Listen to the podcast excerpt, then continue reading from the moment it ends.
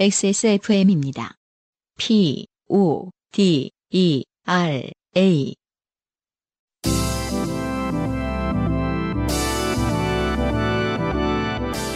요즘은 팟캐스트 시대.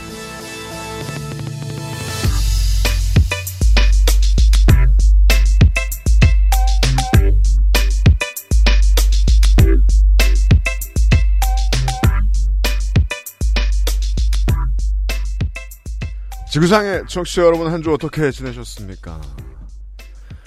앱을 보아하니 아, 저희가 있는 동네 영도 대체로 맑은 한강가에서 보내드리고 있습니다.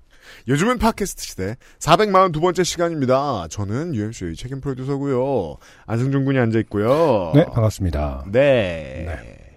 어, 지난 주말에도 그랬습니다만은, 어, 이번, 오늘 이제 우리 녹음할 때 똑같습니다. 축구 얘기를 하지 않는 쪽이 나았습니다. 왜냐면, 지나가면 행복해야 한데, 그렇죠. 심지어 저는 이제 뭐, 그, 술자리가 있어서, 아, 술 먹고. 들어와서 꾸벅꾸벅 졸다 보고, 네네. 어, 아침에 일어나서 듣기로는 제가 다 봤다는데, 전 기억이 안 나더라고요. 음. 근데 아침에 일어나 결과를 보고 세상에 이겼어? 이러면서 있었는데. 아, 그럼 박수를 치지 못했다? 아, 치지 않았다? 네, 아, 네. 전반까진 기억이 나요. 바깥분이 말씀해, 증언해 주시기를. 네. 아, 1대 기뻐했다? 몰라요? 음. 아, 부부 동반 모임이었나요? 같이 들어와서. 아. 말하기엔 제가 이제 뭐, 그, 저, 자기가 소리 지를 때 꿈뻑꿈뻑 깨놨대요. 음, 아, 그렇군요. 기쁜 장면을 못 보긴 했지만, 네. 그, 어릴 때도 그런 거 있었어요. 그, 이제 스포츠 응원을 해야 할 때, 음, 너무 긴장되면 못 보는. 아, 그렇군요. 우리 식구들이 그랬거든요. 아. 따라서 저도 그런 감정을 그런, 예, 키우게 그런 됐던 것 분들. 있죠. 혹- 혹은 이제 내가 보면 질 거야 뭐 이렇게 생각하시는 분들도 있고. 네. 저희 어머니가 그러셨는데 아유 내가 보면 지, 지더라 이러면서 이제 들어가시거나 음. 어떻게 보면 변명이었을 수 있겠네요. 아 마음 졸려서 졸여서 못 보겠다. 네. 음, 이 서아시아, 중앙아시아, 저 유럽 이쪽 시간대에 살고 계신 청취자 여러분들은, 네, 어, 제때 아마 축구를 보실 텐데, 네. 네. 아, 저도 아이를 재우는 그 10시였잖아요, 그렇죠? 음. 12시였나? 12시 정, 아, 12시구나. 자정이었죠. 아, 저는 네. 전 경기가 10시였는데 음, 그때는 이제 재우는 과정에서 못 보고 음. 이제 재우다가 저도 잠들었거든요. 아, 그렇죠. 일어나 보니까 이제 전반이 끝나 있더라고요. 음. 그래서 이제 후반부터 봤어요. 아, 진짜요? 음, 좋았겠네.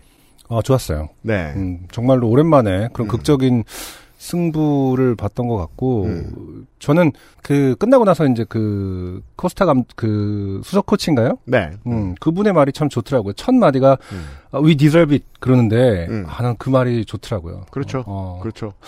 원래 승, 그니까 뭔가 인터뷰가, 그동안의 인터뷰가 너무나, 특히 이제 선수분들께서, 음. 아, 너무 막 아, 국민 여러분께 실망을 뭐 실망 뭐, 뭐 이렇게 기쁨을 안겨드리고 싶었는데 이런 어떤 그분들의 다 혈기와 이런 그 운동 능력 이런 것들은 굉장히 이제 업그레이드가 되는 상황인데 멘트들은 다 너무 왜냐면 이제 이게 한국의 1층 노동자들하고 비슷한 입장이죠. 먼저 숙이고 들어가야 욕을 그러니까요. 안 먹는다는 얼마나- 걸 모두가 얼마나 알고 있으니까. 비판의 어떤 트라우마가 네. 있었는지 그 세상에서 제일 잘하는 사람들이어도 음, 일단 접고 들어가는 쪽을 택하죠. 그니까요. 네. 근데 이제 코치가 그런 것들이 안타까웠을 거라고 저는 생각하는데 뭐 개인적인 어, 그렇죠, 생각입니다만은 그렇죠, 그렇죠. 그냥 첫 마디 위 디절비이시다. 네. 어, 우리는 그럴 자격이 있다. 어, 우리는 충분히 누릴 만한 것이다라고 생각 말하는데 아 거기서 20년 아, 전에도 감동이- 선수들이 어쩔 수 없이 접고 들어가는데 감독이 우리가 아직 배가 고프다는 말 하잖아요. 네. 네. 그런 게 기억에 남아요. 음. 그 말을 듣는데 아 내가 너무 듣고 싶었던 혹은 하고 싶은 말이라는 음. 생각이 들었어요. 물론 이제 뭐 그 값진 승리, 어, 엄청나게 그 드라마틱한 승리 이후에 나온 말을 갖고 이렇게 일반화하기는 좀 역설적이긴 합니다만은 음. 우리 누구나가 다 deserve 한 건데 음. 우리 모두 행, 행복과 음. 어, 사랑과 네. 존경을 누릴 만한 어떤 deserve한 사람들인데 음. 아직까지 꼭 갈 길이 먼 사람처럼 생각하고 살잖아요. 우리가. 그렇죠. 네. 네. 우리는 그 태어난 것만으로도 아무것도 갖고 있지 않아도 deserve한 사람인데 음. 예. 모든 사람과 존경 존엄함으로부터 어, 그럴 자격이 있는 사람인데 음. 그런 게 이제 아직 먼 일 같이 혹은 더 노력해야 될 것 같이 느껴지는 삶이 제가 찌들어 있었는지 아 그 말을 듣는데 눈물이 나더라고요. 네. 음. 저는 그 뜻을 어떻게 느꼈냐면, 그, 사람들이 생각하는 우리나라 대표팀의 수준보다 음. 어차피 되게 잘했거든요. 그렇죠. 예. 그, 이제, 어, 예선에서 본 가장 조직력 있는 팀이었다는 걸 보여줬기 때문에. 네네. 네, 네. 근데 너무 잘해야 될 것 같은 상상들을 너무 하잖아요, 사실은. 네. 물론 우리 월드컵 세대의 어떤 그런 추억이 있어서 그런 건지. 근데 음. 정말 잘하고 있는데. 슬픈 일인 게, 네. 어, 국제 무대에서 그, 이- 그게 예능이든 체육이든, 아, 가장 결과 과잉인 나라에 살고 있거든요. 그렇죠. 인풋에 비해 아웃풋이 말도 안 되게 좋습니다. 네네. 네. 어, 그리하여 그 대중이 이걸 좀 당연하게 받아들이고 사는데, 네. 어, 고마운 겨울입니다. 네. 요즘은 팟캐스트 시대 442번째 시간입니다. 청취자 여러분들은 결과를 모르는 저희와 함께 하시고 계십니다. 네, 살다 보면 당연히 좋게 될 일은 생깁니다. 아, 좋게 될 일이 생겨도, 어, 웃을 수 있고 행복할 자격이 있는 여러분과 함께 합니다. 그럼요. 인생이 고달픈 세계의 한국어 친구, 최장수 한국어 음악 예능 팟캐스트, 요즘은 팟캐스트 시대가 당신의 이야기를 기다립니다. 당신 혹은 당신 주변에 어떤 이야기라도 좋습니다. 진한 인생 경험 이야기를 적어서 요즘은 팟캐스트 시대 이메일 xsfm25골뱅이 gmail.com 조땜이 묻어나는 편지 담당자 앞으로 사연을 보내주시면 저희가 모두 읽고 방송에 소개되는 사연을 주신 분들께는 커피 비누에서 더치커피, 주식회사 빅그린에서 빅그린 anti hair loss 샴푸를 TNS에서 요즘 치약을, 정치발전소에서 마키아벨리의 편지 3개월권을 꾸루꾸루에서 꾸루꾸루 요파시 선물 에디션을, QBN에서 보내드리는 실키 어린 콜라겐 1개월분을 XSFM이 직접 보내드리는 XSFM 관여로 티셔츠도 선물로 보내드립니다. 요즘은 팟캐스트 시대는 커피보다 편안한 커피 비노 더치커피, 피부의 해답을 찾다 더마 코스메틱 앤서 19. 오! 인생은 한방, 원광디지털대학교 한방건강약선학과에서 도와주고 있습니다. XSFM입니다. 어제로 돌아가고 싶다. 1년 전으로 돌아가고 싶다. 예전으로 돌아가고 싶다. 피부만이라도. 피부 고민? 단 하나의 해답. 엔서 19. 인생은 한방. 전통과 현대를 융합한 체계적인 교과 과정. 최고의 교수진과 함께하는 정규 수업과 오프라인 연계를 통한 심화 학습. 다양한 자격증 취득과 창업 및 취업까지. 전통 식의 전문가를 향한 첫걸음은 원광 디지털대학교 한방 건강약선학과에서 2022년 12월 1일 원서 접수를 시작합니다. 인생은 한방. 원광 디지털대학교 한방 건강약선학과.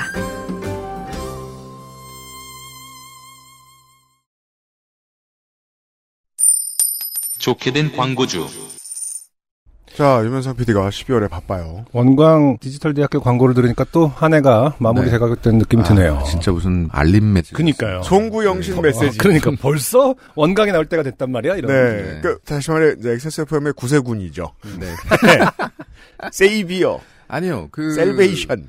생각해보니까 제가 이제 네. 멘트를 음. 그 무려 6년째다라고 네. 준비를 했는데 생각해보니까 첫 해는 요파씨를 하지 않았습니다. 아, 맞아요. 그 할만 했구나. 그 할실만. 그 이 말인 즉슨 무엇이냐? 네. 광고 효과를 봤다는 얘기죠. 그렇죠. 네, 그래서 그렇죠. 요파씨를 확장하였다. 네. 감사합니다. 그래서 약 대략 5년째 음. 세상에 교수님들 그 학과장님 네. 뭐 이제 많은 분들 알고 있는데 참 또 이 꿋꿋하게 그럼요. 열심히 수업하시고 원래 이렇게 나라에 학교를 탈탈 털어봤을 때, 네. 그 전공이 몇 개 없는 과다. 아, 그러니까요. 그랬을 때는 두 가지예요. 아무도 감시를 못하니까, 네. 평가를 못하니까, 아무렇게나 하거나, 네. 꼭그 얘기 네. 붙여야 돼?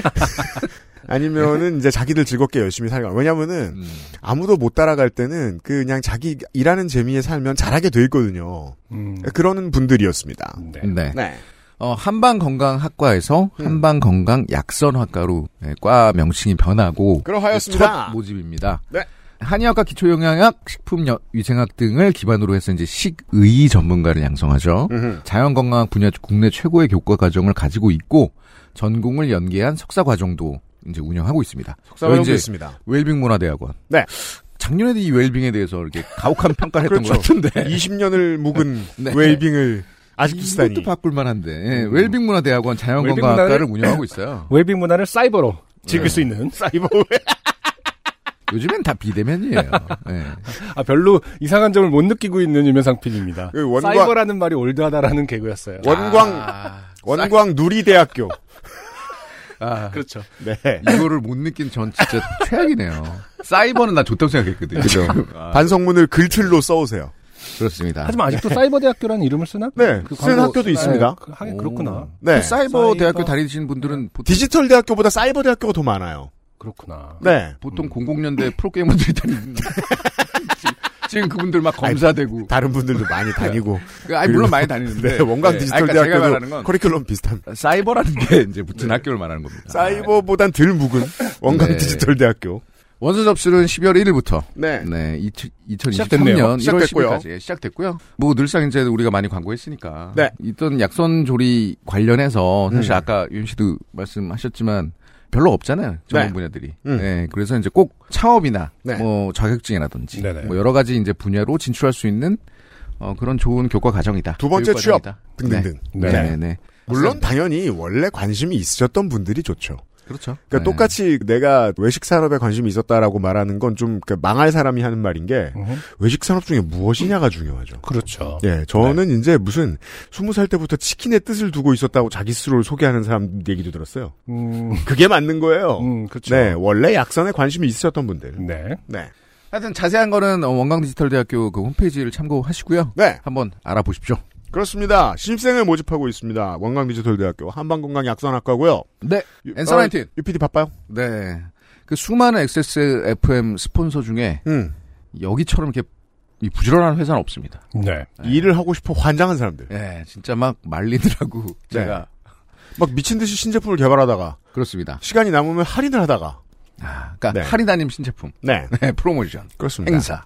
어쨌든 신상품을 발매합니다. 신제품이 제 손에 들려 있습니다. 바쿠치올 토너, emulsion bakuchiol. 토너와 네. bakuchiol emulsion입니다. 네, 물론 이제 UMC와 저는 그 packaging을 보고 바로 혹평에 들어갔습니다만 그렇죠. 이거 이거 저 트래비스 스캇 감성의 누렁누런색. 저는 이- 이렇게 평가했죠. 소독약 아니야 이렇게. 아, 게 꺼내면 이제 플라스틱 붓과 함께 빨간 무엇이 나올 것 같은. 맞습니다. 네. 하지만 이 바쿠치올 성분이라는 게요, 개암풀 식물에서 추, 추출하는 성분인데, 천연 비건 지용성 성분, 음. 레티놀과 유사하지만 부작용이 없지요. 네. 왜냐면은 천연이니까. 훌륭한 지용성입니다. 네. 그래서 그 레티놀의 천연 대체제로 요즘에 각광받고 있는 그렇습니다. 있다고 합니다. 그래서 요새 레티놀 이름 붙여가지고 광고 열심히 안 하죠. 예전에 비해서. 네네네. 네. 그래서 요 제품은 사실은 국내 5성급 호텔에만 지금 들어가고 있는. 아 그래요? 네? 지금 온라인 그 오프라인도 없고 음.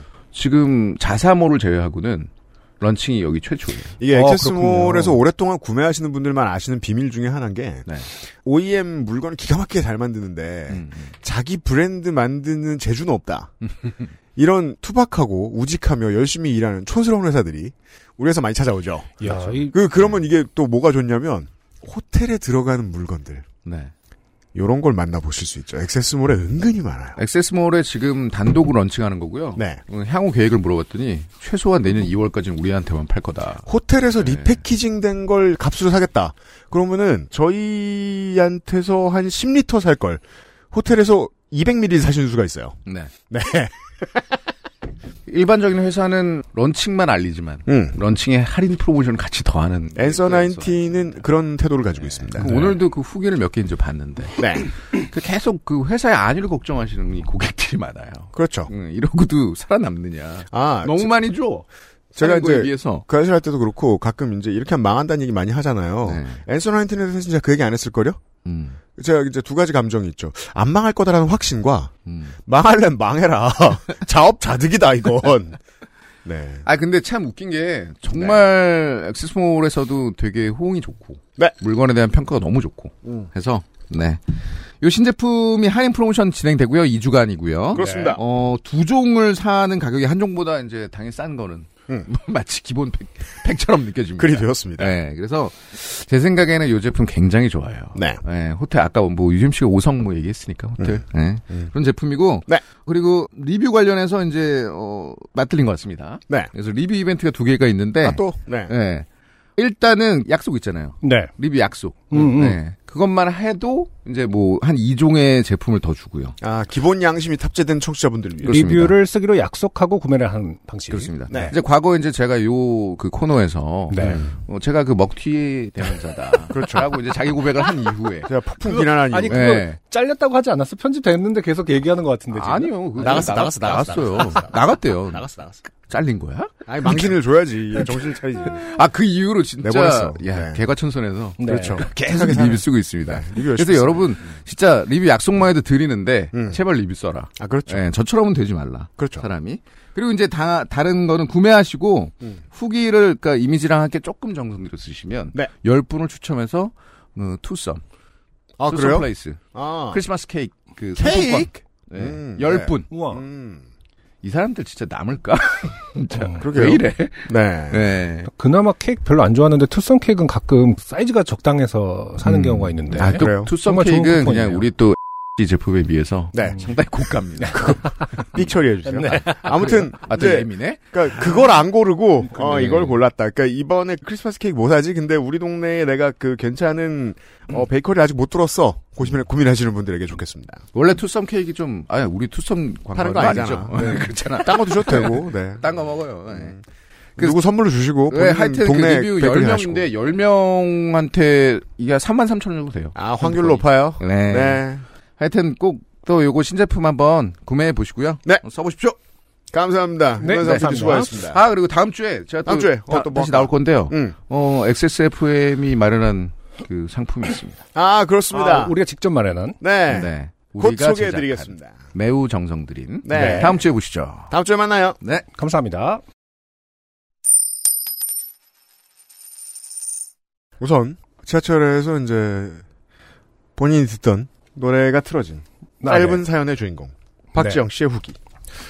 곧바로 가로 열고 실화 기반 영화의 주인공의 삶에 대한 평가는 엇갈리지만 가로 닫고 위대한 쇼맨 N차 관람할 정도로 엄청 좋아하는 영화예요. 오 찾아보겠습니다. 네, 위대한 쇼맨에 대해서 저희가 이제 뭐 그런가 그런가 했더니 음. 약간 기분이 상하셨나 봅니다. 좋아요, 엄청 좋아요. 좋아하는 영화인데 좋아요 좋아요. 저희가 몰랐습니다. 음. 그 영화의 모든 OST를 좋아하지만 출근할 때는 무조건 개쩌는 오프닝을 들어요. 이매진 드래곤스의 아, 에너미 가로 열고 아케인 OST 같은 분위기로다가 그 출근할 때 이매진 드래곤즈 듣고 있으면 내가 되게 건강하고 삶에 의지가 있는 사람처럼 착각하게 되죠. 그렇군요. 아케인은 뭐야? 아케인은 롤 애니메이션입니다. 아 그렇군요. 아 그거 말하는 거야. 음, 음. 가로 열고 실제 유튜브에 자존감 같은 키워드로 검색하면 저 노래들이 나와요. 아 이게 되게 야, 좋은 아이디어인 게 그렇구나. 왜냐하면 현대에 이매진 드래곤즈가 잘 팔리는 이유는 너무도 분명하기 때문에 네. 아무리 생각해도 음, 그러니까 혼자 뚝 떨어진 다른 장르인데 이매진 드래곤즈가 잘 팔리는 이유는 자존감을 사람들에게 부족한 무언가를 채워준다는 아, 환상을 주기 때문일 거라고 그러니까요. 생각하거든요. 네. 음, 맞아요, 맞아요. 아, 근데 이제 노래를 듣기 위해서 자존감이라는 키워드를 넣는다라는 것에 대해서 생각해 본 적이 없는데 음, 말이 되네요. 그 사람들은 그런 걸 찾는 건데 그 노래를 찾을 때는 그 키워드를 검색할 기분을 거라고 찾는 거는 되게 상상한 적이 없어요. 좋은 일인 것 같네요. 어, 어. 한 번도 해본 적이 없네요. 어. 네. 음. 저는 주로 음악을 유튜브로 듣습니다. 음, 그래서 최근에 아마 결과적으로 땡튜브 뮤직이 음. 그 과일 가게를 이긴 걸로 알고 있죠. 우리나라의 그 소비자들의 그 이게 음악 듣는 방식으로. 어, 묘한 역전이죠. 보통 이제 한국에서는 이런 류의 온라인 서비스가 네. 처음에 외국 서비스가 들어오면 외국 서비스가 쭉 승리, 승리하고 음흠. 처음에 한국 서비스가 이기면 한국 서비스가 쭉 이기는데 이게 한국 서비스가 이기고 있는 시장을 외국 서비스가 뒤집는 일이 흔치 않거든요. 거의 없었죠. 바뀌었죠. 네. 처음으로 네. 바뀌었습니다. 음. 어, 반복해서 들으면 알고리즘이 알아서 자주 듣는 음악 또는 비슷한 노래를 믹스의 이름으로 묶어주는데 그 믹스 가로고 목록 가로 닫고의 1번이 위대한 쇼맨 오프닝이에요. 음, 맞아요. 음. 지하철을 타서 블루투스 이어폰 착용, 땡튜브에서 믹스 재생, 블루투스 볼륨을 조절, 화면 끄고 가방에 폰을 넣는 절차인데 재생 다음에 이어폰 연결이 안 된 걸 알아차려 재빨리 재생을 멈췄기 때문에 아, 아는 스피커로 한 번만 나왔습니다. 음, 네. 알았으면 안 뽑았지. 네. 그리고 또 이게 그 실수로 듣게 되는 저 승객들 입장에서도 네. 이게 그 네 마디가 한 번 돌아야 들은 기분이 들거든요. 쳐다라도 보지. 네, 한 번만 들었다. 물론 어떤 분들은 맞췄겠죠. 뭐. 음. 예. 박지혁 씨였고요. 네. 그리고 한 분 더 계셨어요. 익명입니다. 네, 익명의 사연인데 우리가 저번 주에 이제 던져놓은 물음표에 대답을 해주신 분들이 좀 있는 것 같아요 이번 주에. 네. 안주는 과연 영어로 뭐라고 할까? 그렇죠. 뭐이 부분에 반응을 하신 분들이 좀 있는 것 같습니다. 음. 두번 사연을 보내서 두 번 모두 채택된 노안너입니다. 네. 어, 익명으로 보내셨는데 두 번 다 채택을 되셨었죠. 음. 마침 인도인 직원과 일하는 중에 사연 채택 메일을 받았습니다. 자랑하고 싶은 마음이 들었지만 음, 아직 만난 지 일주일밖에 안 된 사람이라 지극히 사무적인 관계여서 얘기하지 못했습니다. 잘했어요. 아 이분은 그거구나 노안너가 그거였구나 지난주에 사연을 보내주신 분이군요. 음, 음. 죄송합니다. 안주 를 표현할 영어 단어에 대해 말씀하셨는데 그때는 아마 스낵 정도로 표현했던 것 같습니다. 정확한 표현은 아니겠지만 다른 표현을 쓸 만한 어휘력은 없어서요. 하지만 어차피 제가 뭐라고 말했던 못 알아들었을 테니 상관없는 일이네요. 좋아요. 세 번째 사연도 보낼 수 있도록 열심히 살겠습니다. 감사합니다. 네. 네. 이분과 저희의 궁금증은 어, 풀어주신 몇몇이 계셨습니다. 네. 잠시 후에요. 네. 자 그리고 어, 개가이신 한지혜 씨. 네, 이런 경우가 어, 가끔 있죠. 어, 개까였는데 어, 후기를 보내주시는 분들 사실 깔깔깔 저도 웃으시면서. 집에 가면서 많이 생각했습니다. 네, 제가 이제 한지혜 씨하고 비슷한 입장일 거라고 제가 예측했잖아요. 네네. 내가 왜 이 사람을 이렇게 깠나? 음, 나는 당당한 삶을 살았나? 성찰을 하면서 집에 갔습니다. 자신을 되돌아봤으나, 보죠. 네, 으앗! 안형유 형 안녕하세요. 요파 씨의 제 이름이 나오다니 가슴 벅차오르는 밤입니다. 역시 이 짧은 사연에도 저희 두 사람의 특징을 잘 잡아내셨다는 것에 감탄했습니다. 네, 저는 한국 사람들이 있는 곳에서는 한국인처럼 발음하고 미국인들이 있는 곳에서는 미국인 발음을 흉내내고 일본 사람들이 있는 곳에서는 일본인 발음을 흉내내고 음, 부산 사람들이 있는 데 가서는 나도 모르게 그들의 억양을 흉내내고 있는 프로 흉내러입니다. 어, UMC의 추측이 맞았습니다. 음. 언어는 소통하기 위해 있는 것이기에 가능한 청자가 알아듣기 좋게 말을 해야 효율적이라고 본능적으로 생각하는 것이지요. 네, 그러니까 한지혜 씨가 그렇게 생각하실까봐 그걸 풀어드리기 위해 말씀드렸던 겁니다. 음. 어떤 사람들은 소통을 음흠. 타인이 나를 알아듣는 과정이라고 생각하는데 쓰거든요. 네, 네. 제 남자친구는 역시 정반대입니다. 니들이 내 말을 알아듣기 위해 노력하는 게 맞지 내가 왜 고쳐야 하느냐는 태도. 그런데 이게 전형적인 아르헨티나 사람들의 태도라고 하더군요. 그런가요? 이거 이 아르헨티나 사람들의 태도라고 하더군요의 근거는 보죠. 어디서 나온 걸까요? 과로. 아 그리고 제 남자친구는 부에노스아이레스 출신이 맞고요. 네, 이건 그냥 찍은 겁니다. 음, 70년대 부모님이 청소년이던 시절 그들의 부모를 따라 아르헨티나로 이민을 가셨고 그래서 제 남자친구는 부에노스아이레스에서 태어난 이민 2세대입니다. 어, 그렇군요. 그런데 부모님이 한국말 엄청 잘하셔서 사실 노력하면 한국인처럼 발음하는 거 충분히 감 잡을 수 있을 거라 생각합니다. 아, 이제 끝까지 제가 읽고 감흥은 뭐냐면, 네, 어, 적어도 여기까지만 보면 한지혜 씨는 남자친구를 사랑하지 않습니다. 그 왜, 아, 저 20대, 그쵸. 30대 때 보면은, 음, 이제 애인을 소개해 주는 자리에, 네네. 제가 그런 경우를 두 번인가 세 번 경험했어요. 그 음. 애인을 데리고 나와요. 친구가. 네. 근데 이제 친구가 이제 어디 화장실 가거나 아니면 담배 피러 나왔을 때, 음흠. 아유, 못 헤어져 사귀는 거지. 이런 말 하는 거 제가 한 두세 번 들어본 적이 있어요. 그래서 이제 화장실 갔을 때, 야, 너 꽤 오래 사귄다 그러면 이제 대답이, 그럼 어떡해? 왜냐면은 한지혜 씨의 진행을 보시라고 그런 지금 뉘앙스. 어, 남자친구를 까기 위해서 아르헨티나 전체를 까는데 지금 시간을 쓰시고 계세요. 보시죠. 위 BBC 기사에 나와 있는 것처럼 자 짤이 하나 붙어 있는데 BBC 기사 짤입니다. 네. 아르헨티나인들의 오만함과 우월감은 남미 전체에서 굉장히 유명하다고 합니다. 무려 프란체스코 교황이 이런 농담을 했다고 하더라고요. 아르헨티나인들이 어떻게 자살하는지 아십니까? 그는 자기 자존심 위 꼭대기에 올라가서 뛰어내려요. 교종께서 이런 100년 전 음. 농담 같은 거 참 잘하시는 분이죠. 그렇군요. 한국에 산 지 이제 8년째인데 여전히 어떻게 말하는 것이 한국인들이 잘 알아듣게 하는 것인지에 대해 관심이 없습니다. 뭐, 근데 이런 부분이 그렇게 큰 불만이 있어 사연을 보낸 건 아니고요. 진짜 이런 에피소드가 있을 때마다 너무 웃기고 놀리기 좋아 보낸 건데 너무나도 성의 있게 까주셔서 감사했습니다. 12분 동안 할 얘기가 있을 거라고는 생각도 못했다는. 보통은 저도 그 생각을 하면서 네. 가끔 이제 제가 요파 씨 녹음을 하고 운전을 하고 집에 가는 길에 생각을 할 때가 있습니다. 내가 이런 말 하는 게 맞았나? 음. 제가 고민스러웠던 가장 중요한 이유를 한지혜 씨가 짚어주셨거든요. 네. 그 뭐랄까 그런 느낌인 거예요. 라틴 아메리카는 어 하나의 언어를 쓰는 되게 넓은 닫힌 세계처럼 보일 때가 있어요. 물론 여러 개의 언어가 있습니다만 네. 크게 두 개의 언어가 있고 음. 그냥 그 안에서 온 세계에 있는 모든 구도가 다 보인달까요? 음. 조금 작은 형태로 네. 아르헨티나는 보통 민족 구성이 뭐 95% 이상이 코케이전이라고들 해요. 네. 근데 민족 구성에서 코케이전의 비율이 높을 때 그 나라의 특성은 반드시 잡히는 게 하나 있습니다. 거만합니다. 음, 그래요. 백인이 많을 때 생기는 일입니다. 음, 외국 나가 진상을 떤다거나. 헐. 예. 그렇군요. 그러니까 뭐 백인이 부족하면 이제 옛날 극우 일본처럼 우리는 유럽인들일지도 몰라 이런 소리 하기도 하잖아요. 뭐 요즘 같은 시대에 이제 어떤 나라 사람들은 어때라고 이제 흔히 말하는 이제 일반화를 음. 많이 하지 않는 시대로 접어들었다고 생각을 하는데 네. 굳이 또 아르헨티나 사람에 대한 얘기는 또 유명한가 보죠. 이게 이제 브라질에서 보는 감성이랑 다른 거예요. 그냥 영국은 신사의 나라랑 비슷한 수준의 어떤 고인물 얘기가 아니고요. 살다 살다 보니까 이제 브라질 사람들은 그냥 서로가 어느 민족인지 알 필요가 없는 상황까지 접어들었단 말이에요. 네네. 예, 음. 비율이 워낙 잘 구성돼 있기도 하고 그런 거 물어보기 너무 귀찮은 상황입니다. 음. 근데 아르헨티나는 안 그런 거죠. 음, 예. 어, 뭐 그런 게 있나 봐요. 그러게요. 근데 이제 웃긴 건 소수 5%에 해당하는 분이잖아요. 한지혜 씨의 남자친구는. 네네. 네. 음. 태도가 비슷하다. 네. 그래서 이제 이게 이제 절반은 맞는 말, 음. 절반은 한지혜 씨의 억가로 음. 해석하고 있어요. 아, 쟤 또 외국인 혐오하네? 하고 까일까봐 몇 마디 더 붙이겠습니다.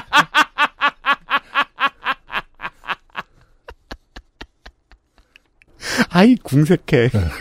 아니, 맞는 말이에요. 한재 씨가 하시는 말은. 근데 궁색해요. 그리고 저 기사는 사연 듣고 남자친구랑 얘기 나누다가 남자친구가 찾아준 거고요. 음. 과로. 무려 아르헨티나 사람들의 이고에 대한 기사를 세 개나 찾아주더라고요. 음. 과로. 모든 아르헨티나 사람이 다 그런 건 아니지만 제가 만난 아르헨티나 사람들은 아르헨티나 사람이 남미 내에서 이런 것 때문에 엄청 까인다는 거에 대해 굉장히 부심을 갖고 있더라고요. 그렇구나. 그런 게 음. 있답니다. 네. 네. 어떤 거에 기반하는 건지 아까 뭐 UMC가 지적한 것처럼 민족 구성의 문제인지 아니면 뭐 어떤 경제적 문제인 건지. 혹은 뭐 이제 경제 부흥이 워낙에 일찍 됐고 네. 오랫동안 경제 대국의 위치를 차지했던 이유도 있을 것 같고요. 아니면 뭐 혁명을 일궈낸 어떤 역사가 있다든지 스스로 뭐 이런 것 대부분의 이제 민족적 자존심은 음, 그런 네, 데서 네. 오는 건데요, 그렇죠? 네. 음. 어, 그래서 이제 저의 결론은 말을 아끼자. 네. 네. 네. 두 사람들과 더 이상 거리가 가까워져서 안 되겠다. 였습니다. 한지혜 씨의 사연 네. 덕분에 네. 후기가 많았는데 아무튼 한지혜 씨는 저는 이런 분들을 좋아합니다. 이 굉장히 음. 어, 기세가 아까 기계가 좋아요. 아 그렇죠. 네. 네. 어, UMC랑 붙었을 때 사실은 어, 절대 지지 않을 뿐입니다. 네. 그러니까 타인에게서 계속 오해를 사느니 내 남자친구의 목을 베겠다. 이런 기계. 그렇죠. 네. 아, UMC가 지금 피하고 있다. 전 좋아하지 않습니다. 저는 느껴집니다. 네. 이럴 때 좋은 말씀을 종종 주시는 개민석 씨. 네. 네. 아, 배우자가 일본인이시죠? 본인은 아, 한국인이시고. 네. 그렇죠. 음, 그러네요. 스스로 밝혀주셨습니다. 국제 커플 사연만 나오면 껴드는, 끼어드는. 개민석입니다. 네. 영어 발음 사연을 듣다 생각나는 것이 있어 보냅니다.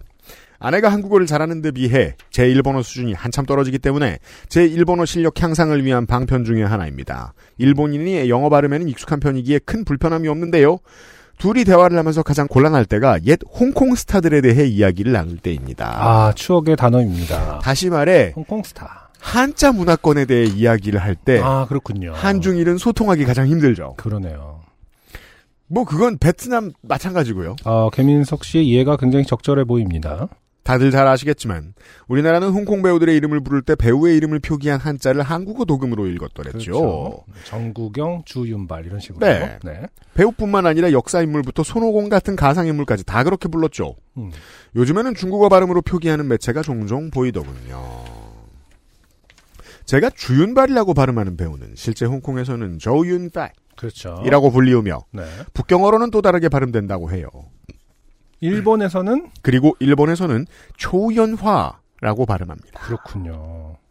정리하자면 홍콩 배우의 이름은 한자를 한국은 그대로 한국어 동음으로 가져오고 일본에서는 광동어 발음을 일본어로 일본어로. 발음할 가름 가능할 정도의 최소한만 변형하여 가져옵니다.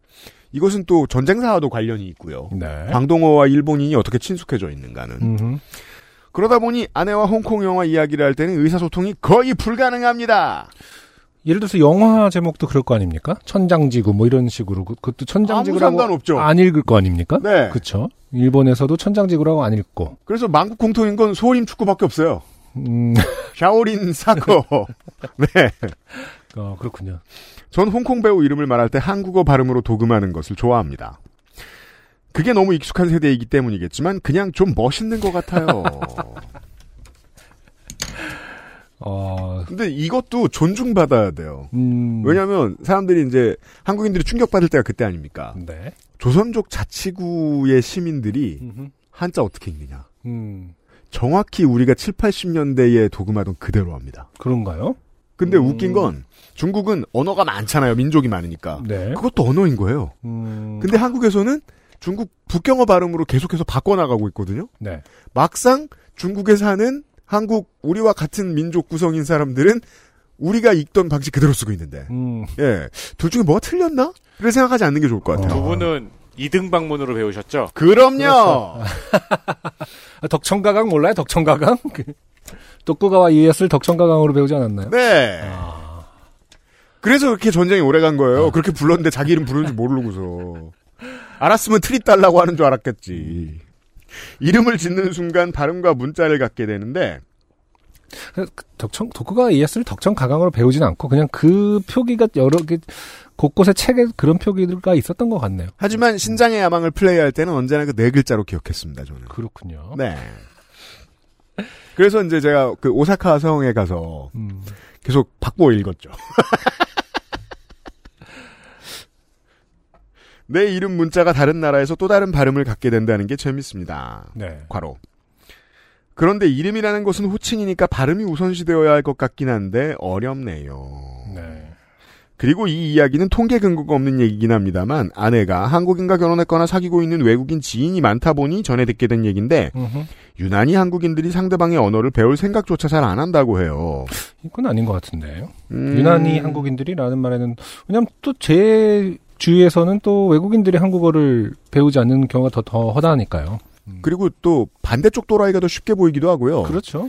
그리고 여전히 이제 아내분의 말씀 중에 맞는 거는 있겠죠. 그거는 확실히 전 차이는 느껴져요. 하나의 언어로 모든 게 다 되는 나라 사람과 그렇죠. 못해도 두 개는 알고 있어야 되는 나라의 사람들이 태도가 좀 다릅니다. 음. 한국은 전자죠. 어쨌든 저는 뭐 개인차가 더 클 거라고 생각하는 편입니다만. 저도 그렇게 생각합니다. 한국에서 거주한다는 이유로 상대에게만 한국어 학습을 강요하는 경우도 많고요. 이건 많아요. 음.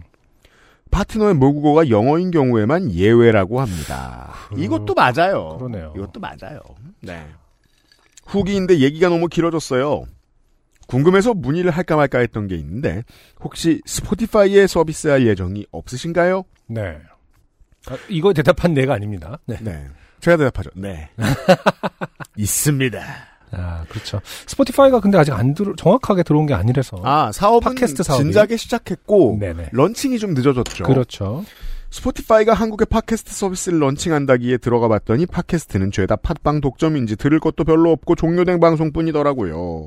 네, 뭐 방금 launching했으니까요. 네. 하지만 저희는 계획이 있고요. 그러니까 스포티파이와 관련이 있는 깊이 관련이 있는 신박한 준비가 되고 있습니다. 네. 신기하죠? 이 회사가 새로운 일을 하다니. 아무튼 준비된 게 있어요. 그럼 다들 독감 예방 주사 맞으시고 오미크론 백신도 맞아 행복한 연말 보내시기 바랍니다. 빠염. 네. 네.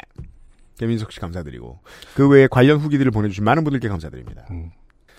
자 끝으로 후기가 하나 더 있네요? 우리의 궁금증을 해결해 주신 분은 배윤호 씨였습니다. 그렇군요. 서울 용산 해방촌에 서식하는 배윤호라고 합니다. 해방촌 좋죠. 지금 이 지역 사시는 거주지를 밝혀주신 이유가 이 해결책의 제시와 그 관련이 있나요? 그래 보여요? 음, 지난 화에서 안주와 반찬을 영어로 뭐라고 부르면 좋은가라는 질문이 나왔기에 짧게 적어 보렵니다. 음. 안주는 술과 함께 먹는 것이다 보니 바푸드라고 얘기하면 통하더군요. 아 역시. 오, 그렇군요. 바푸드라는 얘기라고 한다고 처음 듣는. 역시 이태원은 세계 안주의 고향. 어, 반찬의 경우 한국의 반찬은 side dish보다는 주식에 곁들여 먹는 것이니 garnish 쪽이 좀 더 의미적으로는 비슷하게 통하더군요. 야 실전이에요 실전. 그렇구나. 실전 영- 언어 습관. 반찬으로 할 수 있다. 아, 글쎄, 근데 우리나라는 반찬이 라는 게 밥에 관련돼 있기 때문에 음. garnish는 조금 어색- 어색할 것 같은데 예를 들어서 반- 밥이 있고 음. 어, 육전이 있어. 음. 근데 이거는 우리는 육전을 반찬이라고 부를 수도 있잖아. 음. 막, 막, 모도 있고, 뭐, 뭐 낙지도 있고, 뭐, 육전도 있고, 그러면 그게 다 반찬으로 통을 치잖아요. 근데 그러니까- 육전이 갑자기 가니쉬화 된다라는 건 육전 입장에서는 굉장히 자존심 상하는 일일 수아 있거든요. 듣고 있던 육전이. 음, 음, 내가 가니쉬라고. 아니씨?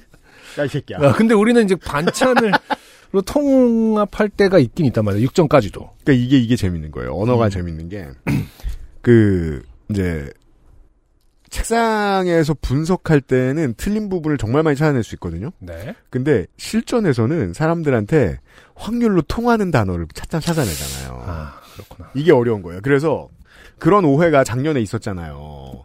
중국인들이 김치를 파우차이라고 부른다. 음. 근데 알고 보면 음. 김치가 중국에 널리 알려져 있지 않았기 때문에 김치를 어떻게 소개하지라고 생각하다가 가장 네. 흔한 게 포체니까 네. 그걸 한국식 포체라고 부르다가 이런 오해가 생겨났던 거거든요. 그렇게 그 밝혀졌나요? 물론 생- 그렇게 네. 말한 건 손이상이었습니다. 아, 그렇구나. 네. 너그러운 성.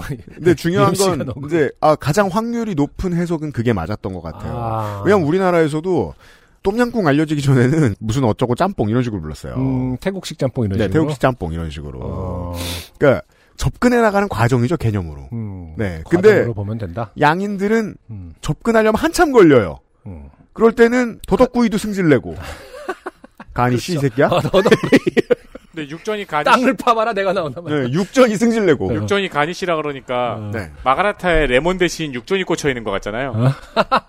아, 그렇게? 그죠. 그래서 이게 그러니까. 불완전한 방식으로 반보씩 접근해 나가는 거죠. 음. 예, 문화 개념이라는 게 늘 그래요. 차이를 좁혀가는 과정이다. 그렇죠. 네. 네. 자, 이 두 가지는 영어가 모국어인 아내에게 검수를 받았음을 알려드립니다. 네, 해방촌에서 그렇다면 그런 거예요. 네네. 제 생각에는.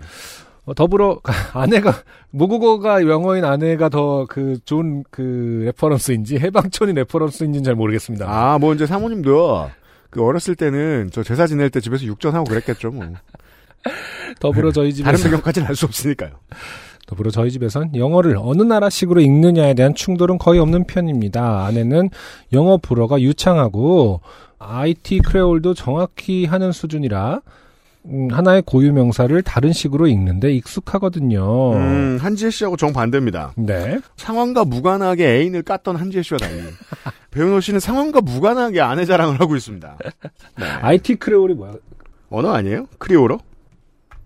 Creole로라는 게 그 방계에 이제 프랑스어의 변형 언어들이 있거든요.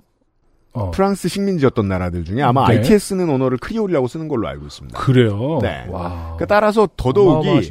맥락 없는 자랑임을 알 수 있죠. 그렇고요. 아, 나는 무슨 개발 언어인 줄 알았습니다. 사실 Creole로 개발을 하고 있을 거예요. IT의 어, 아, 그러니까. 프로그래머들은. IT에서 사용되는 프랑스어를 바탕으로 네. 여러 가지 언어가 섞인 언어래요. 그렇군요. 야, 근데 IT 크레올을 적당히 하는 수준이시라고요? 네. 대단합니다. 음. 다, 다만 아직 제 영어가 짧다 보니 B, V, F, P, S, T, H, J, Z 발음이 정확하지 않으면 언제나 지적을 해준답니다. 음. 대신 전 아내의 디귿, 티읕, 쌍디귿, 기역, 키역, 쌍기역. 기역, 네. 비읍, 피읍, 쌍비읍 발음 등을 교정해주고 있지요. 음, 이러면 음. 보통 쉴 새 없이 싸움이 날 음. 텐데 안 그런가 봐요. 그러게요. 교정, 하긴 근데 교정은 해주는 게 좋죠. 이것도 참 성격 차일 것 같긴 한데. 근데 그리고 저는 이것도 음. 좋다고 생각하는 게 그 아예 다툼이 없으면 네.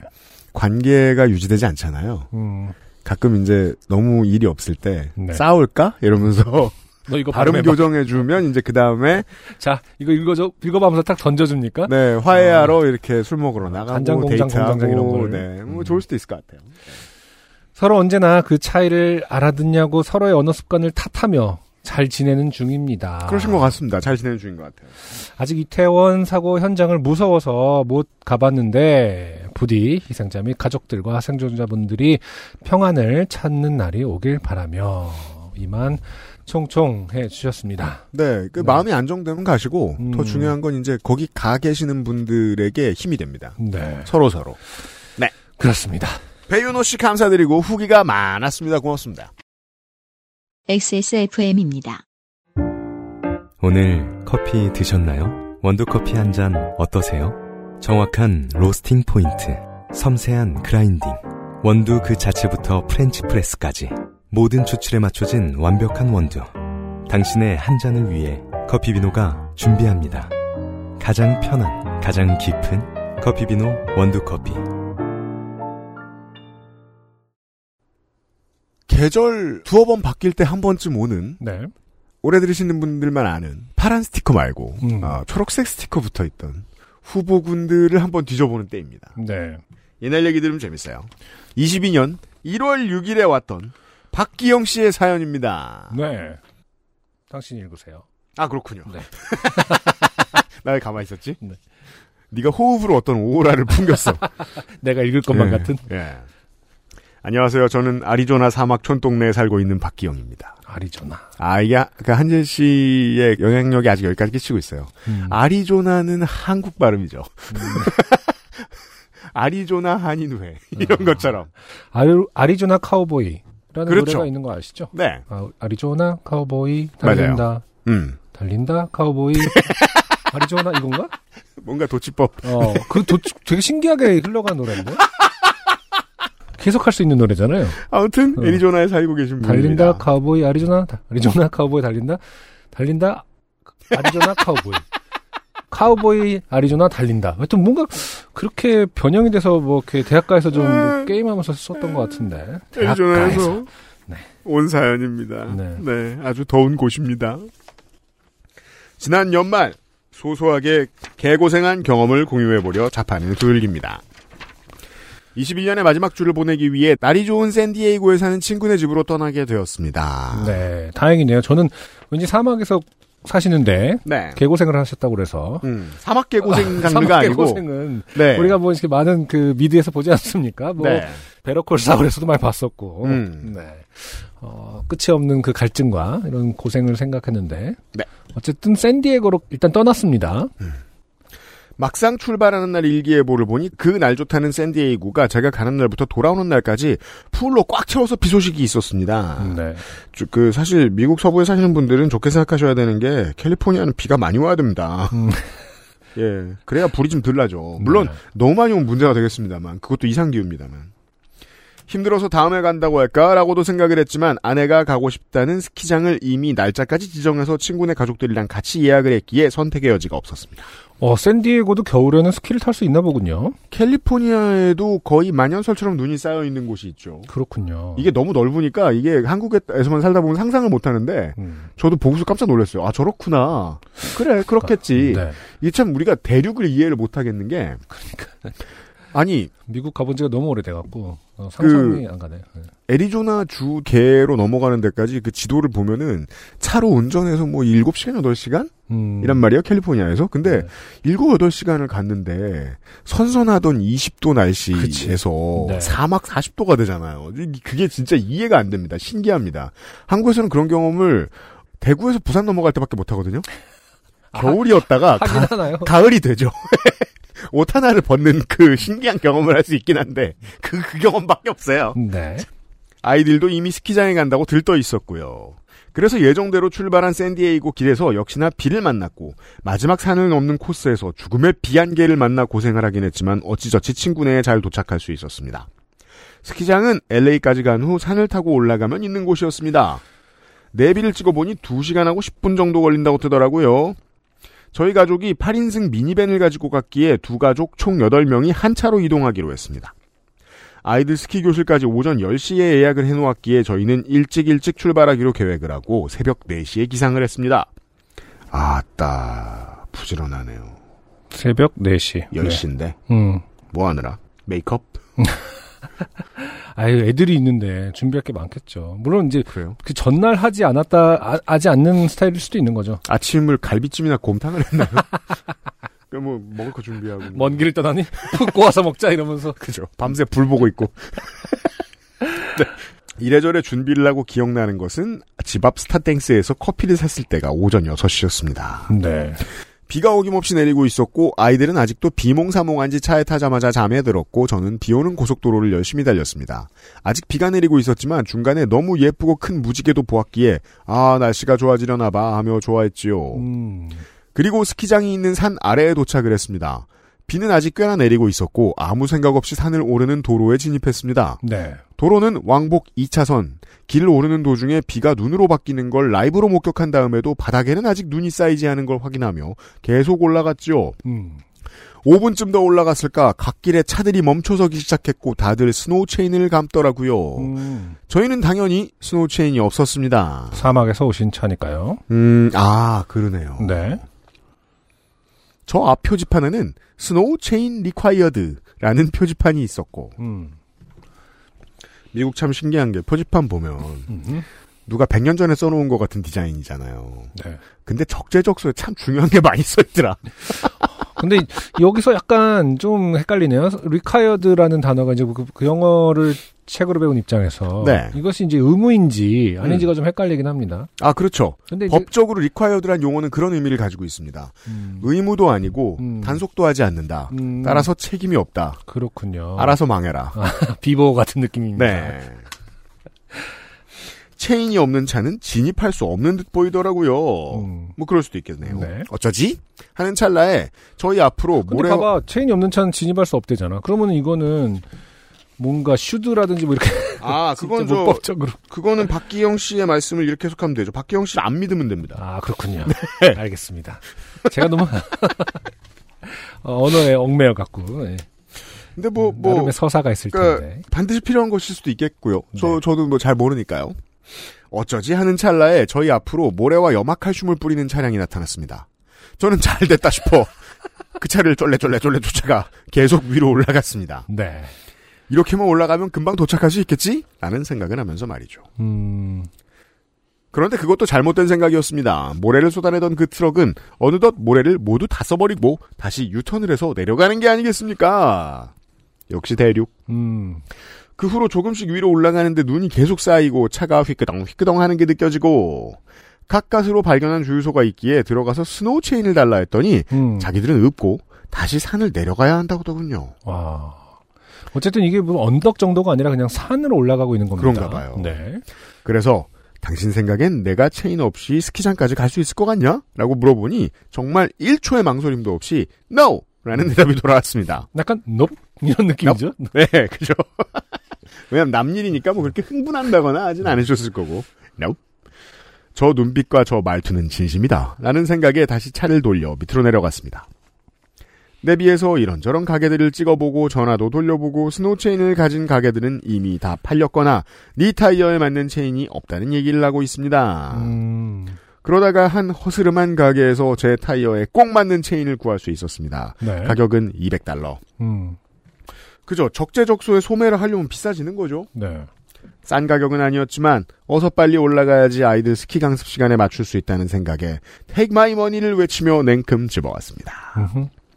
아까와는 다른 자신감으로 다시 산을 오르며 또다시 비가 눈으로 바뀌는 장면을 목격하며 이제는 무섭지 않다 하며 엑셀에 힘을 주었습니다. 아까 보았던 체인 낑기고 가시오 라는 푯말 앞에 차를 세우고 친구와 함께 체인 낑구기를 시작했습니다. 여기는 설명을 안 해도 아시지 않을까 싶습니다. 체인을 별로 채워본 적이 없는 남자 둘이서 낑거 낑거 하며 개고생을 하였지만 이건 고생축에도 끼지 못한다는 것을 그 당시에 알 수가 없었죠. 음, 체인 안 껴본 사람 못 낍니다. 네. 예, 연습 많이 하지 않으면. 음흠. 체인을 다 채운 우리는 정말로 자신감에 넘쳐 엑셀을 밟아댔습니다. 근데 체인은 기본적으로 엑셀을 막 밟으라고 있는 장비는 아니지만, 근데 그러게요. 네. 체인으로 인해 차는 덜덜, 핸들도 덜덜 거렸지만 그 어느 때보다도 눈길 위에서 안정감을 느끼며 한방눈이 예뻐 보이기까지 했습니다. 한 10분간은요. 네. 분명히 체인을 구입하고 산 밑에서 출발할 때 앞으로 30분 거리라는 내비를 보았고 10시에 강습이 있으니 9시인 지금 빨리 가면 스키 대여 할 시간이랑 해서 딱 맞게 갈 수 있겠다라고 생각을 했는데 네. 체인 없이 과감하게 올라갔던 차량은 저희만 있던 것이 아니었으며 눈에 쫄아 체인을 사러 내려간다는 선택을 모든 차량이 한 것이 아니었습니다. 아하. 음, 대륙의 도로는 음. 기본적으로 4차선, 6차선을 짓지 않습니다. 그래요? 너무 길잖아요. 음, 그쵸. 근데 어. 소통량도 적당해요. 음, 음. 일단 내놓는데 만족하고 음. 100년이 지나요. 아, 그래서 갓길에 세우려고 그랬더니 낭떠러진. 음. 이런 게 너무 많은 것 같아요. 아, 이 대륙에서 인간이 사는 게 쉬운 일이 아닌 것 같아요, 정말. 하긴 우리가 이제 흔히 보는 어떤 테로타입의 음. 대륙의 어떤 사막을 가로지르는 횡단 도로는 왕복 2차선의 어떤 그 심플한 이미지가 좀 많죠. 네. 네, 뭐 왕복 4차선도 아니고 그냥 딱 그 가운데 노란 선 하나와 도로 두 개, 그리고 소실점에 이제 그 사막에 있는 돌산이라든지. 그렇죠. 어, 이런 정말. 그렇게 생겼잖아요. 네. 제가 이제 그런 생각을 한 거예요. 벌써 한 10여 년 지났습니다. 예전 차 탈 때. 한 10차선인가 12차선 어딘가에 퇴근길에 음, 눈이 많이 왔어요. 네. 그쵸. 제 차는 그때 사륜구동이었기 때문에 음, 음. 아닙니까? 전륜이었나? 그래서 아무튼 눈길에 미끄러지는 차가 아니었어요. 그런데 제 차도 잘 안 나간다 싶을 정도로 음. 헛도는 거예요. 네. 그때는 저만 잘 건사하면 될까요? 아니죠. 그렇죠. 저 앞에 제 차값의 4배를 하는 독일 음. 차들이 아, 사선으로 미끄러지고 있죠. 아이 부자 새끼들. 그러면서 저는 그들이 문제가 되죠. 그렇죠. 네. 음. 그러니까 눈길에 못 가는 차를 샀으면 체인이라도 미리 사놓든지 아니면 나오지 말든지 그 음. 두 선택을 모두 하지 않죠 이 사람들은. 후륜 차라서 좀 약하다는 얘기죠. 네. 네. 근데 12차선에서도 그 개고생을 합니다. 부딪힐까봐 내가 아무 잘못도 안 하고도. 네. 근데 보통 대륙에서는 2차선 아니면 4차선이란 말입니다. 음흠. 산 윗동네는 쌓인 눈, 계속 내리는 눈, 영하의 날씨에 얼어붙은 눈으로 난리 난리 쌩난리가 나 있었습니다. 왕복 2차선의 도로는 꼼짝없이 얼어붙어 있었고 그 위에 차량들도 같이 오도가도 못하고 있었습니다. 그렇군요. 나중에 스키장에 도착해서 안 사실인데 스키장 쪽도 주차장에 쌓인 눈을 다 치우지 못해서 일부만 열었고 그로 인해 차량이 한 대 빠지면 한 대 들어가는 방식으로 운영을 하고 있어 차량의 대기는 길어지기만 했습니다. 네. 저희는 출발 7시간 만에 스키장에 도착했습니다. 헐. 한방눈이 내리는 스키장은 낭만과 사랑이 넘쳐날 것 같지만 전혀 아니더군요. 폭설의 슬로프는 스키를 탈 수 있는 눈이 아닌 솜사탕처럼 푹푹 파이는 눈으로 뒤덮였고 바람이 불 때는 눈이 자꾸 얼굴을 때리는 바람에 너무 아팠습니다. 음. 참고로 저는 스키든 보드든 별로 좋아하지 않습니다. 그건 이제 이 글을 쓰시면서 마음이 이렇게 바뀌었을 수도 있고요. 뒤에 명확한 이유가 있죠. 춥거든요. 저는 이게 진심이 아닐 거라고 생각해요. 왜냐면 사막에 사는 사람인데 음. 추운 게 그렇게 싫을까? 아니 왜요? 추운 게 싫어서 사막에 살 수도 있는 거지. 아 그런 걸까요? 음, 네. 근데 추운데 사는 사람이면 저 같으면 골프를 싫어할 것 같아요. 골프가 싫습니다. 음. 덥거든요. 무조건 더울 거 아니야. 보드를 대여하는 곳에 가서 신발과 보드를 빌리고 아이들에게 신기고 나오는데 벌써부터 집에 가고 싶은 마음뿐이었습니다. 운전하고 온 사람 그런 생각이 들죠. 아이들은 좋아하고 아내도 좋아하고 친구도 좋아하고 저는 추워하고 그래도 늦게 도착한 스키장에서 4시간을 놀았습니다. 야, 그러니까 저도 지금 생각해 보면은 아, 추울 때 아이들 둘을 챙긴다라는 것은 여름하고 비교도 할 수 없는 그 에너지가 들거든요. 장갑 챙기고 양말 뭐 두 켤레씩 뭐 하고 뭐옷 지퍼 잠가주고 막 그 하여튼 눈 올 때 눈놀이 하고 뭐, 그 요즘은 마스크까지 써야 되잖아요. 음. 그러니까 추- 정말 추운 날 아이들을 챙긴다라는 거는 여름에 한 네 배 정도의 힘이 들거든요. 음, 그러니까 그렇기 때문에 이게 사실은 아 모르겠어요. 이 춥거든요가 원래 보내주신 이분이 진짜 추운 걸 싫어하시는 건지 아니면 이제 이 모든 걸 챙겨야 하는 어떤 위치에서 아빠가 추운 됐기 게 때문에 어, 추운 것 때문에 아, 그러니까 그런 상황에서의 추운 게 싫은 건지는 시베리아에 계시는 청취자 여러분들 후기를 어디요? 오이미야콘? 그 왜 저 겨울에 평균 온도 40도 영하 모르겠어. 40도 그 정도가 되면은 추운 게 뭐죠? 어, 그냥 더운 게 뭐죠라고 생각하실 수 있지 않을까? 아, 아, 나도 더운 거 좋지. 한 영하 10도만 돼도 좋겠어. 막 이럴 수 있는 거잖아. 그죠?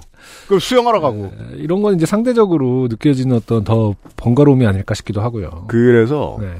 왜 요새 제가 이제 그런 얘기를 들은 적이 있었어요. 스키와 보드의 인기가 엄청나게 줄어들고 있다고 하잖아요. 그래요? 추워서? 언제 가장 너무 추워져서? 일단 뭐 이상 기온이나 여러 가지 이유들이 있지만 가장 중요한 건 사람들이 돈을 안 쓸 때는 돈 쓰는 기분 안 날 때거든요. 음. 따라서 인스타그램이 이 업계를 헤집어 놨다고 보는 게 가장 타당한 추측이겠죠. 그러면은 스키랑 보드는 인스타그램업을 하지 않아요? 그렇죠. 그런가? 너무 네. 액티브해. 너무 뭐랄까 운동 너무 많이 껴입고요. 아, 아, 그리고 너무 많이 타죠. 어, 왜냐면 가장 밝은 곳에 가장 오래 있는 스포츠니까. 음, 네. 폼 잡기 어렵습니다. 어, 그래서 그렇구나. 오히려 골프가 인기가 생기죠. 아. 뭘 해도 폼 잡기 좋으니까. 방한복의 엣지가 음. 어, 별로 발달하지 않았나 보다. 그럼 미디어가 방한복은 사람들을 다 똑같게 만들잖아요. 또 레저 스포츠는 사람이 사- 레저 스포츠는 미디어가 유행을 이끈다는 것도 전 이해가 되는 게 80년대 70년대에는요. 드라마나 청춘물 영화 이런 데 보면 네. 사람들이 가장 친해지고 즐겁게 놀 때가 스키장 갔을 때입니다. 슬로프는 잘 안 나오고 음. 저녁 때 호프집이 나오죠. 아 무슨 호프집이 나와요? 나이트가 나오겠지. 몰라 나. 그래서 저도 이제 예- 옛날 영화나 80년대 영화나 어 웸의 뮤직비디오 같은 걸 보고 있으면 나도 죄송한데 그거는 산장으로 가는 거잖아요. 나도 나이 들면 스키 타고 놀겠지? 라는 생각을 많이 했어요. 아 그거는 제가 기억하기로는 산장입니다. 스키장이 아니라. 옛날에는 네. 스키장이 그 콘도 아니고 산장들도 있었어요. 그, 옛날에는 스키장이 콘도 아니고 산장들도 있었다고. 아까 숙소가? 어, 어 그런가? 그럼요. 저는, 근데 결국은 전 이 나이 먹을 때까지 아직 한 번도 한 번도 안 가봤어요? 눈 올 때 스키장을 못 가봤거든요. 어. 눈안 올 때 스키장은 가봤습니다. 왜냐면 숙소가 싸고 아, 근데 스키장 좋죠. 왜냐면은 초록, 여름에 가도 그렇게 쓸데없는 초- 어, 애들이 노는 썰매 이런 것도 그렇게 있고요. 초록이 이렇게 광활하게 펼쳐져 있는 경험은 사실 하기 힘드니까. 그때도 그렇게 생각했죠. 묘한 지점이 와, 있죠. 올때 오래 가야지. 아, 근데 5년 5년 지났죠. 6년 지났나? 네. 음. 그러니까 왜 왜일 것 같아요? 스키장을 왜 UMC가 뭐, 안 갔을 것 같아요? 그 번거로움이 다시 말해서 음. 지금 인스타그램업을 하지 않은 느낌을 그때부터 받았던 건 아니고요. 아, 그때는 돈 없으니까. 그리고 아, 리프트 값이 그, 비싸다고 저수 하루 안 나가면 개념인가? 하루 안 나가면 직장 잃는 비정규직만 평생 했는데 어떻게 그게 되겠어요, 저는. 네. 음. 그거는 시급이 센데도 마찬가지거든요. 네네. 스키장 간다고 못 놀러 가는 직업이었어요, 저는. 그래서 어. 그래서 못 갔던 게 제일 크고. 음, 그리고 한 번을 경험을 해야 또 가고 싶잖아. 그렇지 그렇지. 그 한 번을 못 했던 게 제일 컸던 것 같아. 근데 그렇구나. 제 저보다 한 대여섯 살 윗세대 형들은 그쵸. 다 스노보드를 타고요. 그쵸 맞아요. 제 동갑은 한 명도 없어요. 그렇구나. 네. 뭐 확실히 어떤 세대 문제인 것 같긴 해요. 맞아. 저도 스노우보드가 너무 유행하면서 어 스키를 타러 가는 것 자체가 좀 끊겼던 것 같기도 하고요. 왜냐하면 스키가 약간 트렌드에 뒤처지는 느낌인데 스노우보드를 배울 마음은 잘 안 들더라고요. 얼마나 드라마틱한 변화가 있냐면 지금이야 뭐 다양하게 같이 타는 걸로 알고 있습니다만은 스노우보드가 유행할 때는 스노우보드를 안 타는 젊은이는 좀 이상한 젊은이였던 그런 분위기가 있었던 것 같아요. 00년대에는 스트리트 브랜드들이 서핑보드랑 스노우보드, 스케이트보드 마케팅을 같이 붙여하면서 컸거든요. 근데 지금의 스트리트 브랜드는 골프 의류 런칭합니다. 음, 세상이 아, 그렇게? 바뀌었어요. 어, 네. 묘하더라고요. 반갑진 않지만 변하고 있어요. 그렇구나. 아무튼 음. 박경 씨의 사연으로 돌아오겠습니다. 이제는 우리가 하산을 해야 할 시기입니다. 좋은 일을 할 땐 시간이라고 표현하고 싫은 일을 할 땐 시기라고 표현합니다. 혼자 리프트를 타러 간 친구가 너무 낭만적이었을 땐 시절이라고 표현합니다. 그건 이제 대부분 망각이라는 어떤 조미료가 어, 쳐져 있습니다. 그래서 이제 아, 너무 좋게 얘기해요. 망각을 통해서 굉장히 이제 큰 서사들만 남았을 때는 시절이라고 하고요. 혼자 리프트를 타러 간 친구가 산 정상에서 간 내린 폭신한 눈 속에 파묻혀가 보드를 타지 못하고 눈사람이 되어 죽을 경험을 하고 돌아왔다는 소식을 뒤로 한 채 어서 빨리 차로 돌아가 집에 가고 싶은 마음뿐이었습니다. 네. 주차장엔 아까보다 더 많은 눈이 쌓여 있었고 주차장 이곳저곳 직원들이 갖다 놓았을 것으로 추정되는 눈 치우는 삽들이 사방팔방에 방치되어 있더군요. 음, 뭐 아마 우리도 흔히 보는 레고 삽 그거겠죠. 예. 그렇죠. 그걸로 눈에 파묻힌 차를 구해낸 다음 얼마 남지 않은 기름에 불을 붙였습니다. 200달러짜리 체인 덕분일까요? 주차장에는 꽤 많은 눈이 쌓였지만 저희 뚱뚱이 미니밴은 단 한 번도 미끄러짐이 없이 눈길을 뚫고 출구로 내려가기 시작했습니다. 음, 다시 눈발을 뚫고 밑으로 밑으로 밑으로 내려갔습니다. 아직 영하의 날씨에 눈발이 날리고 있었지만 많은 제설 작업으로 인해 도로에는 눈이 그다지 많이 쌓여있지 않았습니다. 그렇지만 눈을 양 옆길로 치워놓았기에 차를 세우고 체인을 풀 만한 장소도 없었습니다. 음, 산을 3분의 1 정도 내려왔을 때 내비가 아까 올라왔던 길과 다른 길을 알려주는 게 아니었겠습니까? 평소 같으면 안전하게 가는 아는 길로 내려가자 했겠지만 내비에 희미하게 표시된 아까 올라왔던 길에는 20분 더 느림이라는 글자가 보였습니다. 네. 이게 그 한국인은 이거 쓸 수 없는데 한국 한국인은 음흠. 구글 내비가 꽤 정확하더군요. 이게 그래요. 네 음, 소요를 더 정확하게 잘 판단하더군요. 음, 그러니까 빅데이터가 더 많은가 봐요. 아, 그럴 수 있겠네요. 튼실한가 봐요. 20분이나 더 늦다니. 하는 수 없이 내비가 알려준 새로운 길로 들어섰습니다. 그게 제가 그거 어떻게 파악했냐면 음, 한국의 양대 포털 내비는 네네. 직진으로 가는 사람들과 음, 어, 우회전부터 빠져나가는 사람들의 차이를 아직도 구분 못해요. 음. 종종. 네네. 예. 음. 그래서 3, 4차선이 막히고 1, 2차선이 뚫려 있는 상황을 잘 구분 못해요. 음. 그래서 종종 틀리거든요. 음. 근데 구글은 잘 합디다. 어, 그래요. 가끔 제가 볼 때마다 느끼는 건데. 음. 음. 여기서 잠깐 부연 설명을 드리자면 미국의 이런 산길에는 가로등이라는 게 없습니다. 게다가 주변에 인가도 없기에 굉장히 어둡습니다. 그 어둠을 뚫고 밑으로 내려가다 보니 어느덧 양 옆길의 눈도 다 녹아있는 곳이 나타났고 눈도 비로 바뀌어서 이 정도면 안전하겠다 하는 곳으로 접어들었습니다. 그렇지만 저는 체인을 빼지 못했습니다. 갓길이 간간히 보였지만 너무 어두워서 차를 못 댔고 차를 댄다 하더라도 거기서 차를 빼기에는 달려오는 차량들이 있어 너무 위험해 보였습니다. 네. 그렇다고 계속해서 이렇게 달릴 수만도 없는 상황이었습니다. 왜냐하면 체인을 끼고 운전을 해보면 아시겠지만 맨도로에서는 절대로 고속 주행을 할 수 없는 진동과 떨림이 있고 그렇죠. 그렇게 달리다 체인이 파손되면 파손된 체인이 차량으로 빨려 들어가 2차 사고가 날 수도 있기 때문이죠. 어, 그렇겠네요. 이게 스노우 체인을 많이 안 쓰는 중요한 이유죠. 그렇죠. 제가 최대한 느낌적으로 느껴지는 가장 빠른 속도는 끽해봐야 35마일. 참고로 그 도속도로의 최고 속도는 55마일. 헐. 저는 아무리 봐도 이거 맨날 헷갈립니다. 계산 네. 한번 해볼까요? 한 50km 정도 되는 거겠죠? 그죠? 네. 그러네요. 56km네요. 음. 그럼 55마일은 90km쯤 되네요. 네. 네. 룸미러로 보이는 제 뒤를 따라오는 수많은 차량들이 저를 압박하기 시작했습니다. 몇몇 차량은 중앙선을 넘어 저를 앞질러 가기도 했고 정말 어딘가 빨리 들어가서 체인을 풀어야겠다는 생각밖에 없었습니다. 깜깜한 산길 좁은 도로 수많은 차량을 꼬리에 달고 탈탈탈거리며 어둠 속에 차량 무리에 선두를 달리는 기분에 아 리더란 이런 것인가 나는 대통령감은 아니구나 라는 네. 것을 느끼며 어둠 속에서 차를 세울 수 있는 곳을 찾아 바삐 눈을 굴리고 있었습니다. 그 순간 제대로 보지 못했지만 오른쪽에 희미한 건물의 형체가 보였고 그 다음 순간 자그마한 입구 같은 길이 보였습니다. 저는 지체할 것도 없이 그곳으로 차를 돌려 입구로 들어섰습니다. 깜깜한 밤에 자동차 헤드라이트의 빛에만 의지하여 앞을 보던 저희의 시선은 차량이 돌면서 자연스럽게 도는 그 빛을 따라갔고 그 빛은 입구 쪽에 서 있는 간판을 스치듯 비춰 지나갔습니다. 음흠. 그 순간 우리는 모두 보았습니다. Do not enter personal property. 네. 들어오지 마시오 개인 소유. 네. 한국에도 시골에 있습니다만 음. 자주 보긴 힘들어요. 음흠. 아 이곳은- 순간 사유지입니다. 라는 간판이 가끔 있긴 하죠. 음. 아 하는 순간 차는 계속해서 오른쪽으로 턴을 했고 입구로 들어섰습니다.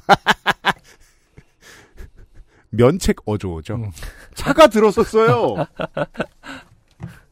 그리고 우리 눈앞에는 칠흑 같은 어둠 속에서 우리의 빛을 받아 형태를 드러낸 3층짜리 붉은 벽돌의 저택. 유리창에 커튼이나 블라인드가 하나 없어 우리가 비추는 대로 내부가 보이기 시작하는데 기분 나쁘게 의외스러운 정리정돈된 내부와 꽃무늬 벽지. 아, Resident Evil Seven. 네, 그 여름 버전이 있는 드미트리 스쿠스쿠가 사는데. 네. 공포 영화 중에 여름 버전의 클리셰가 있고 또 겨울 버전의 클리셰가 있는데 예. 보통 여름 버전은 이제 뭐 이렇게 호수가에서 수영을 한다든지 네. 뭐 약간 이런 게 있는데 아무튼 1시간 40분 뒤에는 자기만 남아 있습니다. 그렇습니다. 네. 사실 여기까지밖에 기억이 나지 않는 게 뭐라고요? 모두가 그 장면을 보자마자 그 기괴함에 소리를 질렀고 저는 차를 빨리 180도를 돌렸습니다. 잠깐 차량을 세우고 다시 나갈까? 나가도 여기 말곤 체인을 뺄 곳이 없을 것 같은데 라는 생각을 했고 제가 방금 달려왔던 도로에는 저라는 빅동에 막혀있던 화장실 변기가 시원하게 뚫리듯 수많은 차량들이 밀려 나왔습니다. 와. 괜찮아. 지나가는 차가 저렇게 많은데 설마 무슨 일이 있겠어?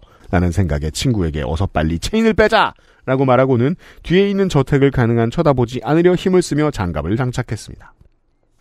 저희가 차를 세운 곳은 뒤로는 아까의 저택이 있었지만 옆쪽에는 창고 같은 건물도 하나 있었습니다. 음흠. 저희는 되도록 신경 쓰지 않고 빨리빨리 하며 체인을 풀어나갔습니다. 음흠. 체인은 앞쪽에 두 개의 후크를 풀고 잊지 말고 뒤쪽에 후크도 풀어야 전부 다 풀리는 구조였습니다. 음. 앞쪽에 하나의 후크를 풀었을 무렵 갑자기 등 뒤가 환해지는 것을 느꼈습니다. 친구는 땡대따를 외치며 총 맞는다 하였고 저는 돌아보지도 못하고 허겁지겁 나머지 한 개의 후크를 풀고 있었습니다. 체인을 풀고 있는 우리의 뒤 저희 차량의 기준으로 90대 옆에서 차량 한 대가 접근을 했고 저는 너무 무서워서 뒤도 못 돌아보고 서두르고만 있었습니다. 문제는 그 차량이 접근을 하더니 아무도 안 나오는 것이었습니다. 이대로 죽을 수도 있다는 공포심에 음. 미국에서는 그럴 만하겠어요. 아, 그니까요. 이게 이제 저희가 진짜 모르는 어떤 공포심이죠. 네. 불안감이죠. 제가 맨날 한 얘기잖아요. 마지막으로 들었던 말은 내 친구에게 인사해. 앞쪽 후크 두 개만 푼 체인을 저는 미련하게도 차 뒤로 넘겨버렸습니다. 음. 뒤에 후크를 풀고 넘겨야 하는데 말이죠. 후크가 채워진 채로 뒤로 넘어간 체인은 차량 바퀴축에 걸려 있었고 다시 들어올리기에는 손도 들어가지 않아 이러지도 저러지도 못하는 상황이 되었습니다. 그 긴박한 상황에 드디어 뒤에 있던 차량에서 사람이 내리는 소리가 들렸습니다. 친구가 가까이 가지는 못하고 최대한 공손하게 체인만 풀고 가겠다고 설명을 하는데 뜻밖의 목소리가 들렸습니다. 괴팍한 목소리의 할아버지가 밝은 목소리로 밝은, 할아버지 밝은 목소리로 니들 불 비춰주려고 멈췄다. 놀지 말고 빨리 풀어. 어이? 하고 뒤를 돌아보니 웬 작은 할아버지가 투덜투덜 하면서 할아버지 니들한테 총 쏘기 싫으니까 빨리 체인 풀어. 이러고 있는 게 아니겠습니까? 네. 그전에도 사람을 향해 쏴봤다. 그, 영 늦게 풀더만. 샌디에고 사투리로. 그렇죠. 네. 어? 일단 빨리 풀자. 라는 생각에 아까 뒤로 넘어간 쪽을 찾고 있는데 아무리 용을 써도 뒤로 넘어간 체인은 타이어가 가려서 보이지 않고 방법이 없어 보였습니다. 네. 이게 스노우 체인 갈아보신 분들은 아실 거예요. 보통 이런 위급한 상황을 한 번쯤 겪게 돼 그러니까. 있고 네. 무조건 덜덜 떨면서 합니다. 네. 또 밖은 추워요. 그럼요. 일단 반대쪽부터 풀어보자 하며 반대쪽 타이어로 넘어갔습니다. 그건 너무 바쁠 때 음. 바지를 여러 번 뒤로 입는 경우와도 같습니다. 그런 경우를 한 번은 아. 합니다. 저는 그런 게 생각나네요. 그 어렸을 때 수학 시험 같은 거 보는데 네. 어, 10문제 남았는데 음. 3분 남았을 때 그렇죠. 이거 풀다가 하나씩 풀어서 하나씩 하면 되는데 음. 이거 풀다가 모르겠어. 네. 그럼 갑자기 다음 문제 갔다가 음. 두번 읽다가 음. 다시 다음 문제 가고 그렇죠. 결국 어, 남은 모- 모든 문제를 풀지 못하는. 어, 풀- 한 번씩만 읽고 풀지 못하는 네. 그런 경우 같은 그런 긴박함이죠. 스노우 체인은 보통 그런 경험을 제공합니다, 우리한테. 그 순간 하지만 하라- 누가 우리한테라고 하기엔 누가 뒤에서 총을 겨누고 있진 않지 않습니까? 하지만 말했잖아요. 쏘고 싶지 않아. 네가 이걸 풀기만 한다면 어. 이렇게 들리는 거죠.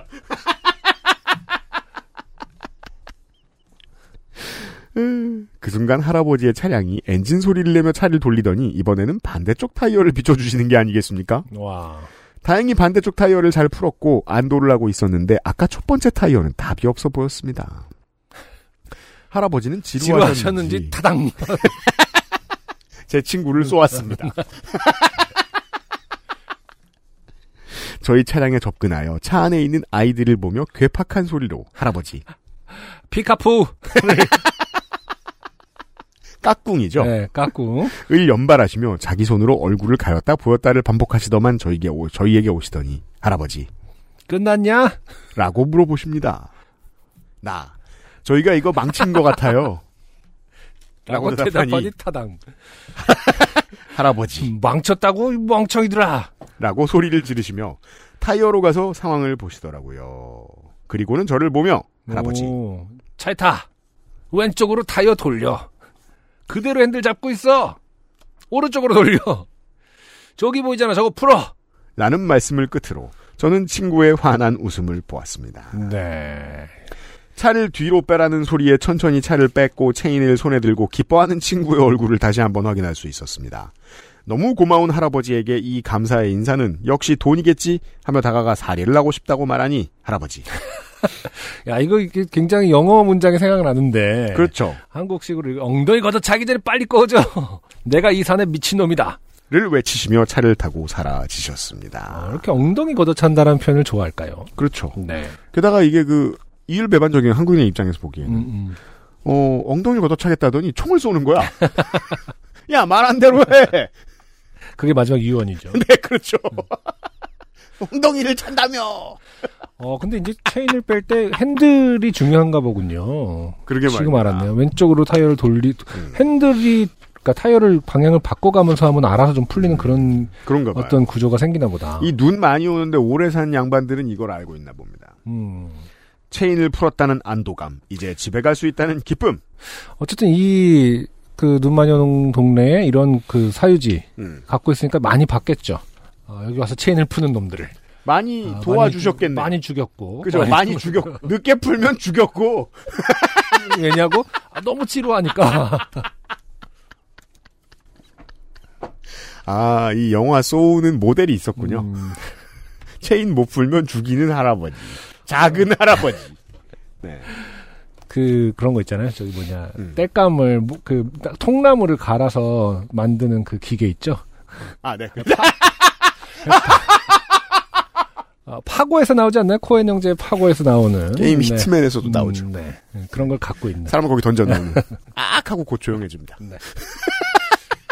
그리고 꼭 이런 분들은 돼지를 키웁니다.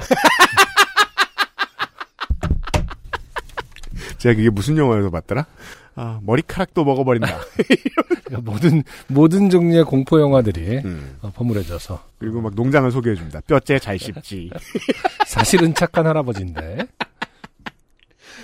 비에 쫄딱 젖어 있어 할아버지가 차에 타시는 걸 보고 정신없이 저희도 차에 타서 출발을 하고 내려오는데, 난 지금 음. 할아버지가 같이 차에 탔다는 줄 알고 이것도 신박하네. 아유 됐어 신경 쓰지 마 하고 갑자기 같이 차에 타면은 아 엄청 어, 서늘해질 것 같아요. 왜 왜 같이 탄 거지? 이러면서.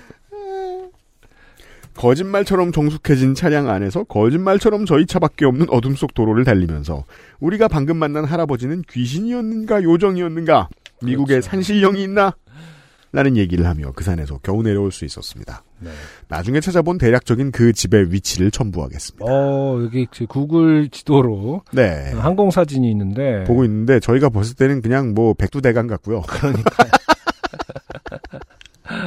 어 근데 진- 굉장히 큰 저택에서 사시네요. 그런가 봅니다. 네 지금 어 그러니까 아니 일단 집도 집인데 음.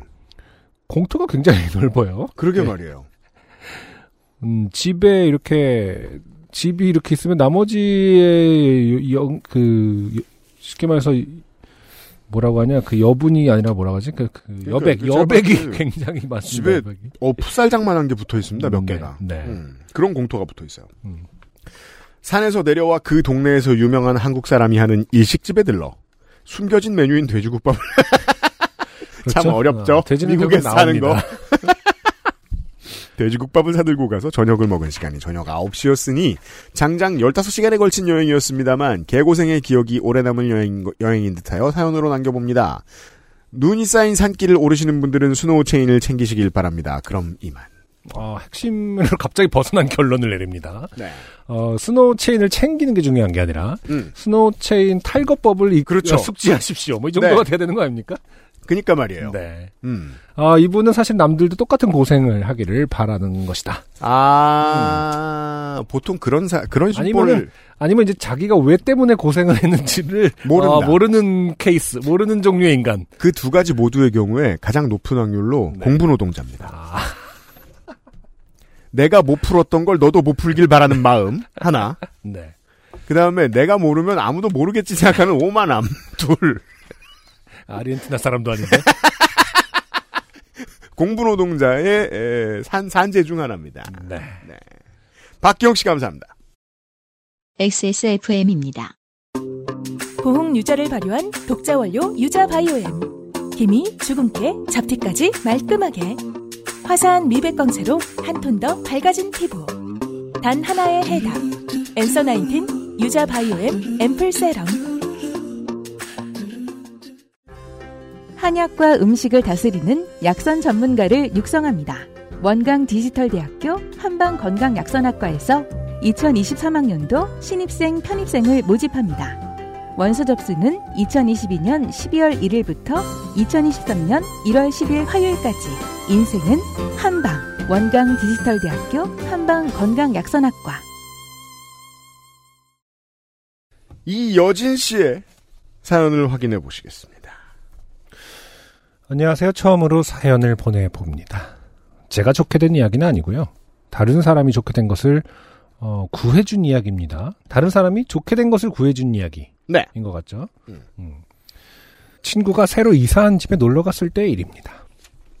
당시 친구는 새 오피스텔에 이사를 가서 거실에 컴퓨터 세 대를 놓고 PC방처럼 만들어 놓고 있었습니다. 음, 꿈을 이뤘군요. 아니 몰랐는데 최근에 무슨 뭐 모텔 사진을 보니까 음. 그런 모텔이 많더라고요. 그러니까 그 PC가를 여러 대 깔아놓고 여러 사람이 와- 묵으면서 놀게 하는 형태의 모텔. 쓰는. 저도 네. 그게 이해가 안 되는 게 보통은 이제 숙박업소는 호텔급이 아닌 이상은 20, 30대 구매층을 타겟팅하잖아요. 그러니까요. 근데 그 양반들이 아직도 데스크탑을 쓰나? 그게 좀 묘하더라고요. 음, 네. 네. 그래서 뭐 그 PC방처럼 하루 그러니까 게임을 하고 하면서 하루 종일 놀게 하는 공간의 수요가 있나 보, 더라고요 PC방보다 더 자유로운 형태로. 음. 네. 롤을 해야 되니까요. 아, 롤 때문인가? 그런 것 같더라고요. 아니면 좀, 배그. 음. 좋습니다. 그래서 저희는 자주 놀러 갈 수밖에 없었습니다. 새 오피스텔이라 쾌적하기도 했습니다. 그날도 저희들은 신나게 게임을 하고 1층 바깥에 나가서 어, 담배 타임을 갖고 있었습니다. 겨울이라 날씨가 쌀쌀했습니다. 그런데 아득한 위에서 어떤 남자가 소리치기 시작했습니다. 남자. 살려주세요.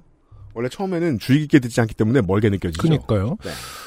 저희는 놀라서 어쩌지? 하고 있었습니다. 살짝 무서웠습니다. 근데 곧바로 놀랐다라는 것도 좀 의외긴 하네요. 대부분은 그냥 뭔가 장난이거나 잘못 들었다고 혹은 뭐 TV에서 나오는 소리든 뭐 약간 이런 의심을 할 텐데 어감이 확실히 전달된다. 그런가 봐요. 남자. 살려주세요. 계속해서 살려달라는 외침이 들려왔습니다. 분명히 머리 위에서 나는 소리였습니다. 밤중이라 주위에는 아무도 없었고 저희가 답을 해야만 했습니다. 친구가 위를 향해 외쳤습니다. 몇 호세요? 남자. 남자. 708호요. 708호. 반갑다는 듯이 답이 왔습니다. 네. 그때 생각이 났습니다. 당시 오피스텔에는 공고문이 붙어 있었는데 세탁실 샤시 문을 닫으면 자동으로 잠기니 주의하라는 내용이었습니다. 아, 우리 사연 중에도 이런 분이 있었죠. 어쨌든 그 베란다에 갇힌 분. 분. 에디터가 찾아줬어요. 419화에 네. 김효영 씨. 그렇죠. 어, 김효영 씨는 이제 그 아내와 아이들이 잠들어 있었기 때문에 그렇죠. 어, 환경미화원의 구조를 받았죠. 그렇죠. 네. 어, 김효영 씨가 듣고 계시다면은 굉장히 외롭지 않을 것 같네요. 그렇습니다. 뭐, 어쨌든 뭐 상황을 더 지켜봐야겠습니다만. 음. 아무튼 친구가 야 이 사람 갇혔다 크크크 친구가 어, 말했습니다. 제가 소리쳤습니다. 어, 지- 제가 소리쳤다는데 왜 친구야? 제가 소리쳤습니다. 비밀번호는요. 708호 남자가 대답했습니다. 1, 8, 3, 9. 두 번 합니다. 네. 1, 8, 3, 9. 친구 갈게요. 아 뭔가 좀 여유가 있, 는 듯이 대답하지 않았을까? 상황을 대충 판단했으니까. 저희는 708호로 올라갔습니다. 올라가는 엘리베이터 안에서부터 웃음이 났지만 참아야만 했습니다. 마음을 가다듬고 708호 앞에 당도했습니다. 1839 비밀번호를 찍으니 문이 열렸습니다. 세탁실로 향했습니다. 아 거침없이 세탁실로 갑니다. 딱 마른 남자가 가운을 입고 베란다 밖에 서 있었습니다. 야, 저는 집에서 가운 입는 사람 있다는 얘기 처음 들어봤어요. 그러니까요. 좋네요, 그나마. 음, 네. 문을 열어드렸고 남자는 꾸벅꾸벅 인사를 하며 아유 감사합니다 감사합니다를 연신만 했습니다. 다른 무슨 말을 할 수 있겠습니까? 그의 입술은 파랗게 질려 있었습니다. 저희는 안녕히 계세요 하고 바로 그 집을 나왔고 엘리베이터를 타고 내려가면서 참았던 웃음을 터뜨렸습니다. 그분 앞에서 웃을 수는 없는 노릇이니까요. 그 오피스텔은 이후에 원하는 세대에게 세탁실 문고리를 교체해 주겠다는 공고가 붙었습니다. 아무래도 갇힌 사람이 한둘이 아니었나 봅니다. 사연을 보내는, 보는 건 처음이라 어떻게 마무리해야 될지 모르겠네요. 항상 잘 듣고 있습니다. 모두 무탈하시기를 빕니다. 이여진 드림. 이여진 씨의 사연이었습니다. 네. 아 근데 음, 그때 김효영 씨는 환경미화원 분에게 뭐라고 말씀했는지 기억은 정확히 안 나는데 그 고민을 했다라는 게 기억나거든요. 그러니까 너무 막 놀라게 하고 싶진 않은 거잖아요. 당시의 사연을 다시 읽어볼까요? 네. 어딩이 뭡니까? 환경미화원 분이 다가오시는 게 보였고 저는 용기를 내어 저기요 하고 불렀습니다. 이게 정석이라고 생각해요. 그러니까요. 어, 이분 살려주세요. 너무 투마치가 아닌가. 근데 이해되는 게 어, 어, 당시 상황을 다시 한번 볼까요? 네. 환경미화원 분이 계신 도로는 지하 1층과 접해 있고 다락은 도로에서 보면 대략 5층에 해당하는 높이에다 제 목소리가 작았는지 주위만 한번 둘러보시고는 이내 쓰레기만 수거해서 돌아가셨습니다. 아, 순간 어떻게 할까 고민했습니다. 다시 음. 큰 소리 내서 사람 살려라고 불러볼까? 아. 네. 그래서 어떻게 그렇지는 않았다는 거죠. 아, 그렇죠. 저기요가 너무 저기요는 솔직히 너무 소극적이긴 하다.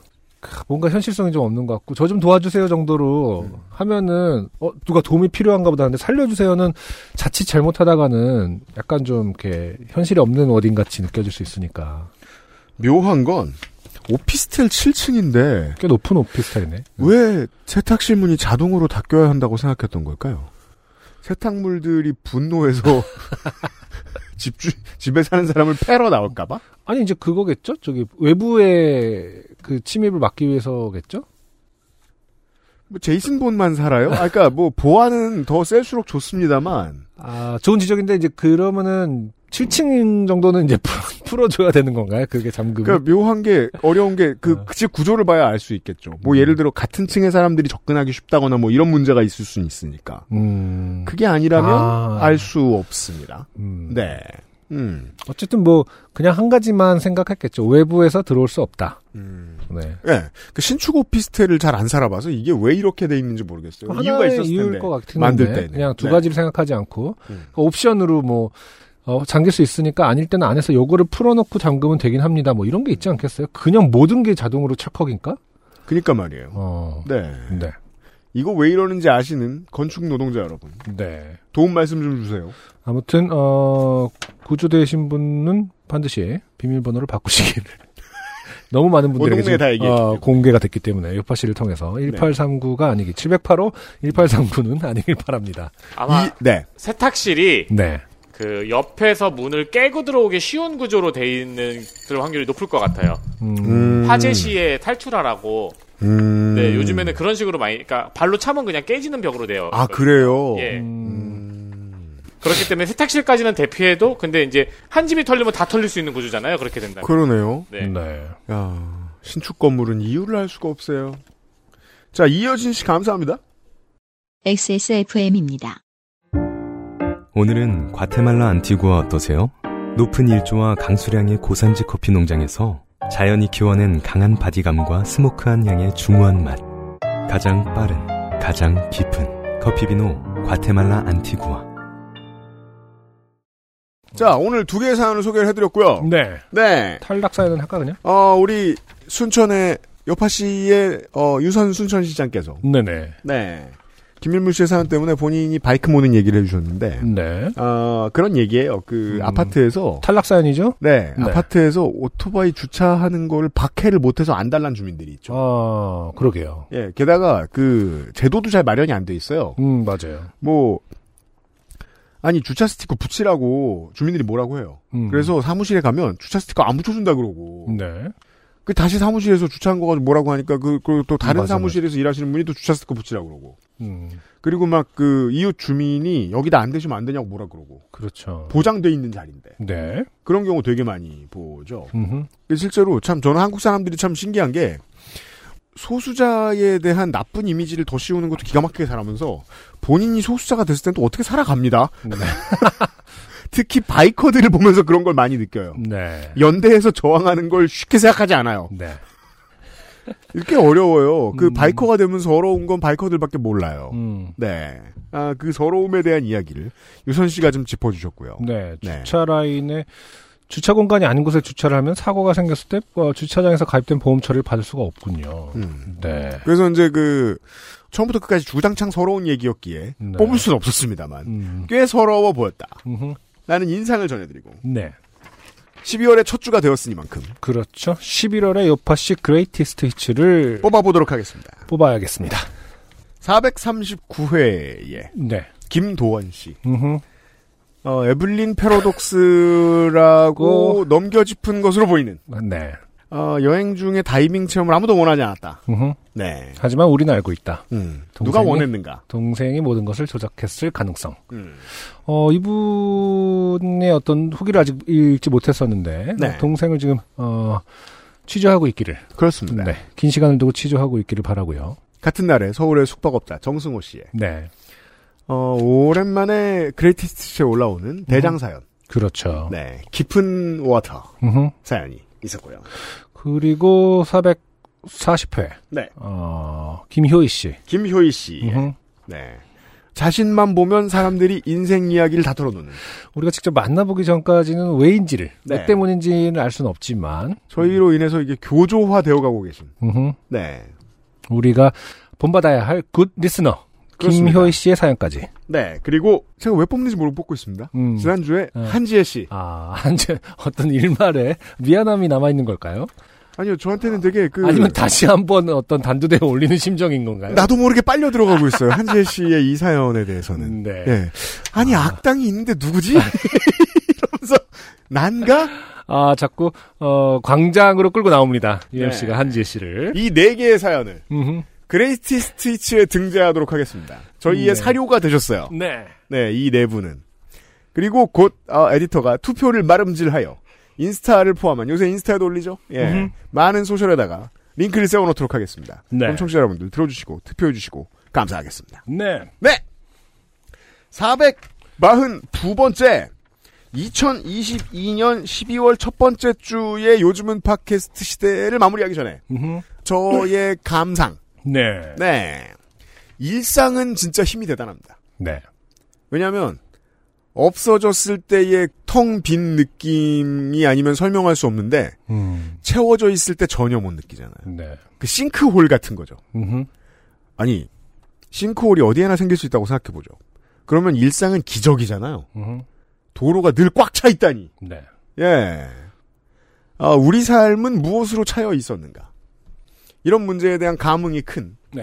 아, 12월 첫 주의 요즘 팟캐스트 시대입니다. 네.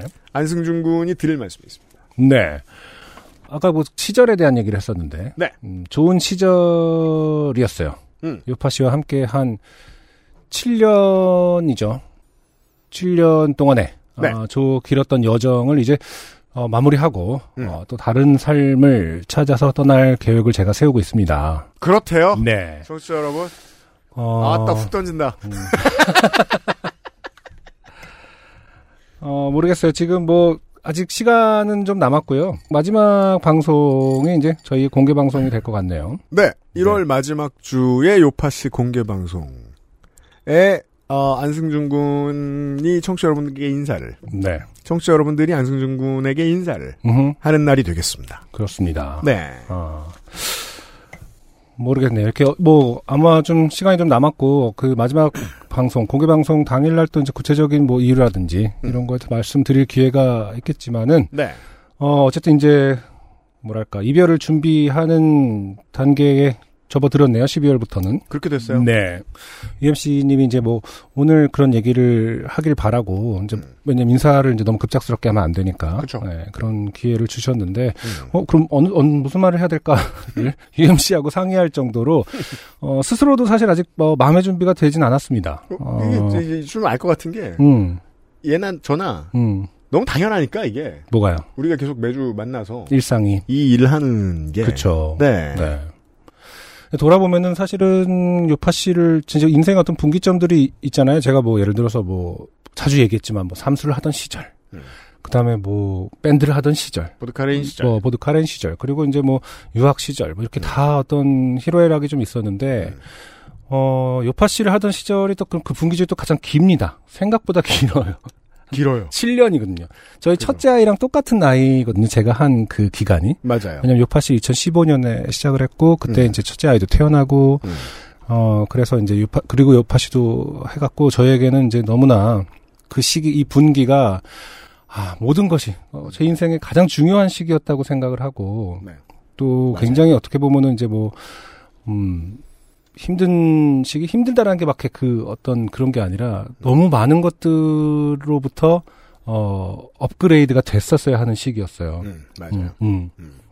부모가 되기도 했고 네. 또뭐 아빠도 되고 사회인도 그렇죠. 되고 네, 사회인도 했어요. 돼야 되고 더 네. 돈을 벌어야 되기도 하고 뭐 책임감 이런 거 다 포함해서도 굉장히 좋은 그 성인으로서 음.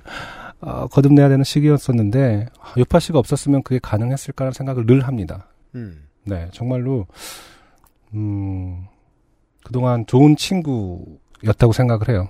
이게 이제 가상의 친구를 사귈 줄은 제가 생각도 못했지만 워낙 사람 만나고 술 마시는 걸 좋아했던 제가 네. 어, 가상의 친구들에게 훨씬 더 많은 정을 정과 감사함을 느끼고 기대임을 어, 의지를 하고 물론 7년간 뭐 한 7, 8번 정도 실제로 있다는 걸 확인을 했습니다만 그 사람 그 사람들이 진짜인지 우리가 어떻게 알아요? 여전히 좀 헷갈리긴 하지만 네. 산실령인지. 어, 동원된 사람은 아닐까 네. 아, 헷갈리긴 하지만 음. 네 아무튼 뭐 두 달 남짓 아, 두 달이 좀 안 되게 남았는데요 12월 네. 한달 풀로 하고 1월 네. 음, 한- 이 얘기하고 오늘 네. 가는 게 아니에요. 네 네. 그렇기 때문에 음. 어, 종종 소회를 밝히고 좀 더 어, 감사함을 표할 기회가 많길 바라지만 음. 아무튼 다시 한번 그동안 많이 사랑해 주셔서 감사하고 네. 저는 그런 생각을 합니다. 앞으로 음. 살면서 음. 음, 정말 비 카인드 하고 싶다. 그런 사람이 되고 싶거든요. 음. 음, 친절하고 다정한 사람이 되고 싶어요. 음. 어, 그게 크지 않은 제 인생의 가장 크- 중요한 목표입니다. 음. 언제나 음, 친절하고 다정한 사람이 되고 싶다. 그 모든 것을 일깨워준 어, 저에게 친절함과 다정함을 알려주신 모든 청취자분들께 다시 한번 감사를 드리고 어, 이제 또 새로운 시작을 하려고 어, 저는 떠나겠습니다. 네. 다시 한번 감사드리고 어, 조금 시간이 남았으니까 음. 또 음, 더 많은 얘기를 남은 시간 동안 했으면 좋겠네요. 인사를 두 달간 나눌 수 있기를 바라고. 네. 네. 이 당연한 게 얼마나 사실 무서워. 저, 는이 얘기를 이제 1월 28일 날할 네. 거라고 생각하고 천천히 준비해야지 했는데 오늘 와서 오늘 어느 정도의 어나운스먼트를 하라고 그래갖고 음. 네, 했는데 예, 제 진심은 잘 말한 것 같네요. 사실은 제가 몇 주 동안 잔소리를 하고 있었는데 이놈이 씹었죠. 아 니야 뭘, 그렇잖아. 뭘, 뭘 내가 잔소리를 미리 해. 미리 얘기해 놓, 놓자고 했잖아. 아 그러니까 그거를 네가 사인을 주라라고 했는데 네. 네, 오늘 좋습니다. 네. 네. 지난주에도 제가 다음 주에 하라고 했었습니다. 굳이 들러붙자면. 네. 어, 당연하다 없는 게 얼마나 무서운가 하면 가장 작게는 찢어진 모기장을 보는 것에서부터. 생각해보면 모기장 말고 나를 둘러싸고 있는 모든 게 되게 대단한 건데 다 당연하잖아요. 아니 집 앞에 엘베도 있지 음흠. 집도 있지 네. 집은 유리창이 두꺼워가지고 춥지도 않지 음흠. 예 에어컨이 있지 등등등 여러 가지 인터넷이 있고 전기가 있고 블라블라 아왜 그러냐면 아, 아, 우리 회사한테는 안승준 군이 그런 가장 밑바닥에 있는 기초 인프라 같은 존재였기 때문이에요. 밑바닥에 있는 우리 방송, 우리 네. 회사 방송에서 저는 이제 이 회사의 공무원이잖아요. 음흠. 우리 회사 방송에서 가장 많이 출연한 사람이 그렇죠. 지금 간다고 하니까 네네. 예 정말 시간이며 횟수며 뭘로 봐도 가장 많이 나온 사람이거든요. 그럼요. 예. 음. 이 사람 있는 사람이라고 항상 생각했던 갑자기 들었느냐? 아니고 음. 저는 사실 꽤 오래 전부터 알고 있었는데 네, 저의 어떤 계획에 대해서 네, 인생의 계획이 있고, 어, 다른 어떤 것을 되게, 제가 알기로는 되게 힘든 일인 것 같은데, 아무튼 해보시겠다고 하고, 그래서 더더욱이 안 믿었죠. 힘든 걸, 뭘 해, 마냥. 몇 년 전부터 얘기를 했었는데 야, 일로 와봐, 일로 와봐. 네, 있어봐, 그냥, 뭘. 뭐 코로나 거예요. 예, 코로나의 상황도 계속 가로막혔었고 뭐 네. 이런 것들이 있었는데 음, 그, 이제 저는 사실, 이제 전 지난달부터 이제 받아들이고, 네. 네. 우리가 이제 다 같이 인사를 천천히 한 시간을 가져야 되겠구나. 음흠. 네. 안승준 군을 군대에 보내시는 어, 부모님의 마음으로, 친구와 부모님의 마음으로. 야, 얘 간대. 이러면서. 네. 이렇게 미리 알려드리고. 네. 1월 28일에 오프라인으로 만나기 전에라도. 그렇죠. 마지막 만나는 날. 네. 음, 이거 뭐 저기 티켓팅 이런 건 언제 오픈하는지 결정 안 1월에 됐어요. 해야죠. 네. 아, 저희들 12월엔 지금 안 한참 하고? 준비하고 있으니까. 네. 네. 1월 28일이 토요일이더라고요. 그렇죠? 그렇습니다. 토요일을 비워두시면 네. 그날 또 음. 어, 많은 청취자분들 만날 수 있기를 바라고요. 그렇습니다. 네. 네. 마지막 인사를 어, 어. 그 전까지도 저희가 보면서. 뭐, 이제 무슨, 저희가 뭐, 뭐 트위처, 저, 저, 저, 스트리머도 아니고, 실시간 커뮤니케이션하고 이런 거에 상당히 약한 사람들인데, 음흠. 그래도 안승준 군한테 하시고 싶은 말씀 있으면 많이 보내주세요. 네. 네, 최대한 접수할게요. 음. 네. 어, 사연 게을리 쓰지 마시고. 안승준 군 목소리로 들을 날이 한 8주 남았습니다. 네. 네. 저한테 사실 듣는 분들이 저한테 보내는 어떤 사적인 음. 어, 메시지는 유일하게 음. 어, 음원 플랫폼들에 가서 음. 어, 댓글을 남기는 것들. 아, 진짜요? 요파 씨, 어, 그래. 요파 씨에서 왔어요. 제발 그런 거 좀 쓰지 마시고 그냥 이번 기회를 통해서 하지 말래서 써요. 뭐 이런 거 이제 그만할 때가 되지 않나? 그러니까 요파 씨가 다른 것도 그 아씨도 마찬가지인데 줄임말이 너무 암호화 같다라는 좀 단점이 있죠. 네, 그렇죠. 그래서 이제 어, 무슨 이상한 댓글 같이 네. 그 그냥 뮤지션으로 알고 있는 척을 해달라. 제가 어 사실 여기서 말을 못했었는데 11월 1일에 사실은 음, 어, 새 트랙이 나왔잖아요. 1년 만에 새 노래가 나왔었죠. 아는 노래라는 노래가 나왔는데 음. 그런 데다가 글 쓰지 마시고 그런 데다가 이제 그 댓글로 요 파시에서 왔어요 이런 거 쓰지 마시고 음. 어, 남은 기간 동안 네. 어, 사연을 보내주시거나 그러니까요. 어, 떤 다정한 글을 보내주시면 어, 제가 감사히 다 읽고 네. 어, 더 나은 사람이 되도록 하겠습니다. 네. 어, 7년간 안승준을 더 나은 사람으로 만들어주신 청- 청취자 정말입니다. 네. 여러분. 네. 음, 남은 두 달도 잘 부탁드려요. 음.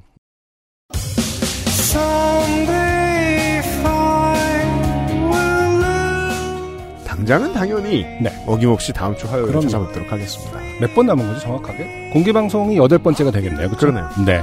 네. 음, 또 많이 보내주세요. 아직 많이 남았네요. 네. 네. 안승준과 유현수였습니다. 요즘은 팟캐스트 시대입니다. 어김없이 다음 주에 돌아올게요. 감사합니다. XSFM입니다. P, O, D, E, R, A.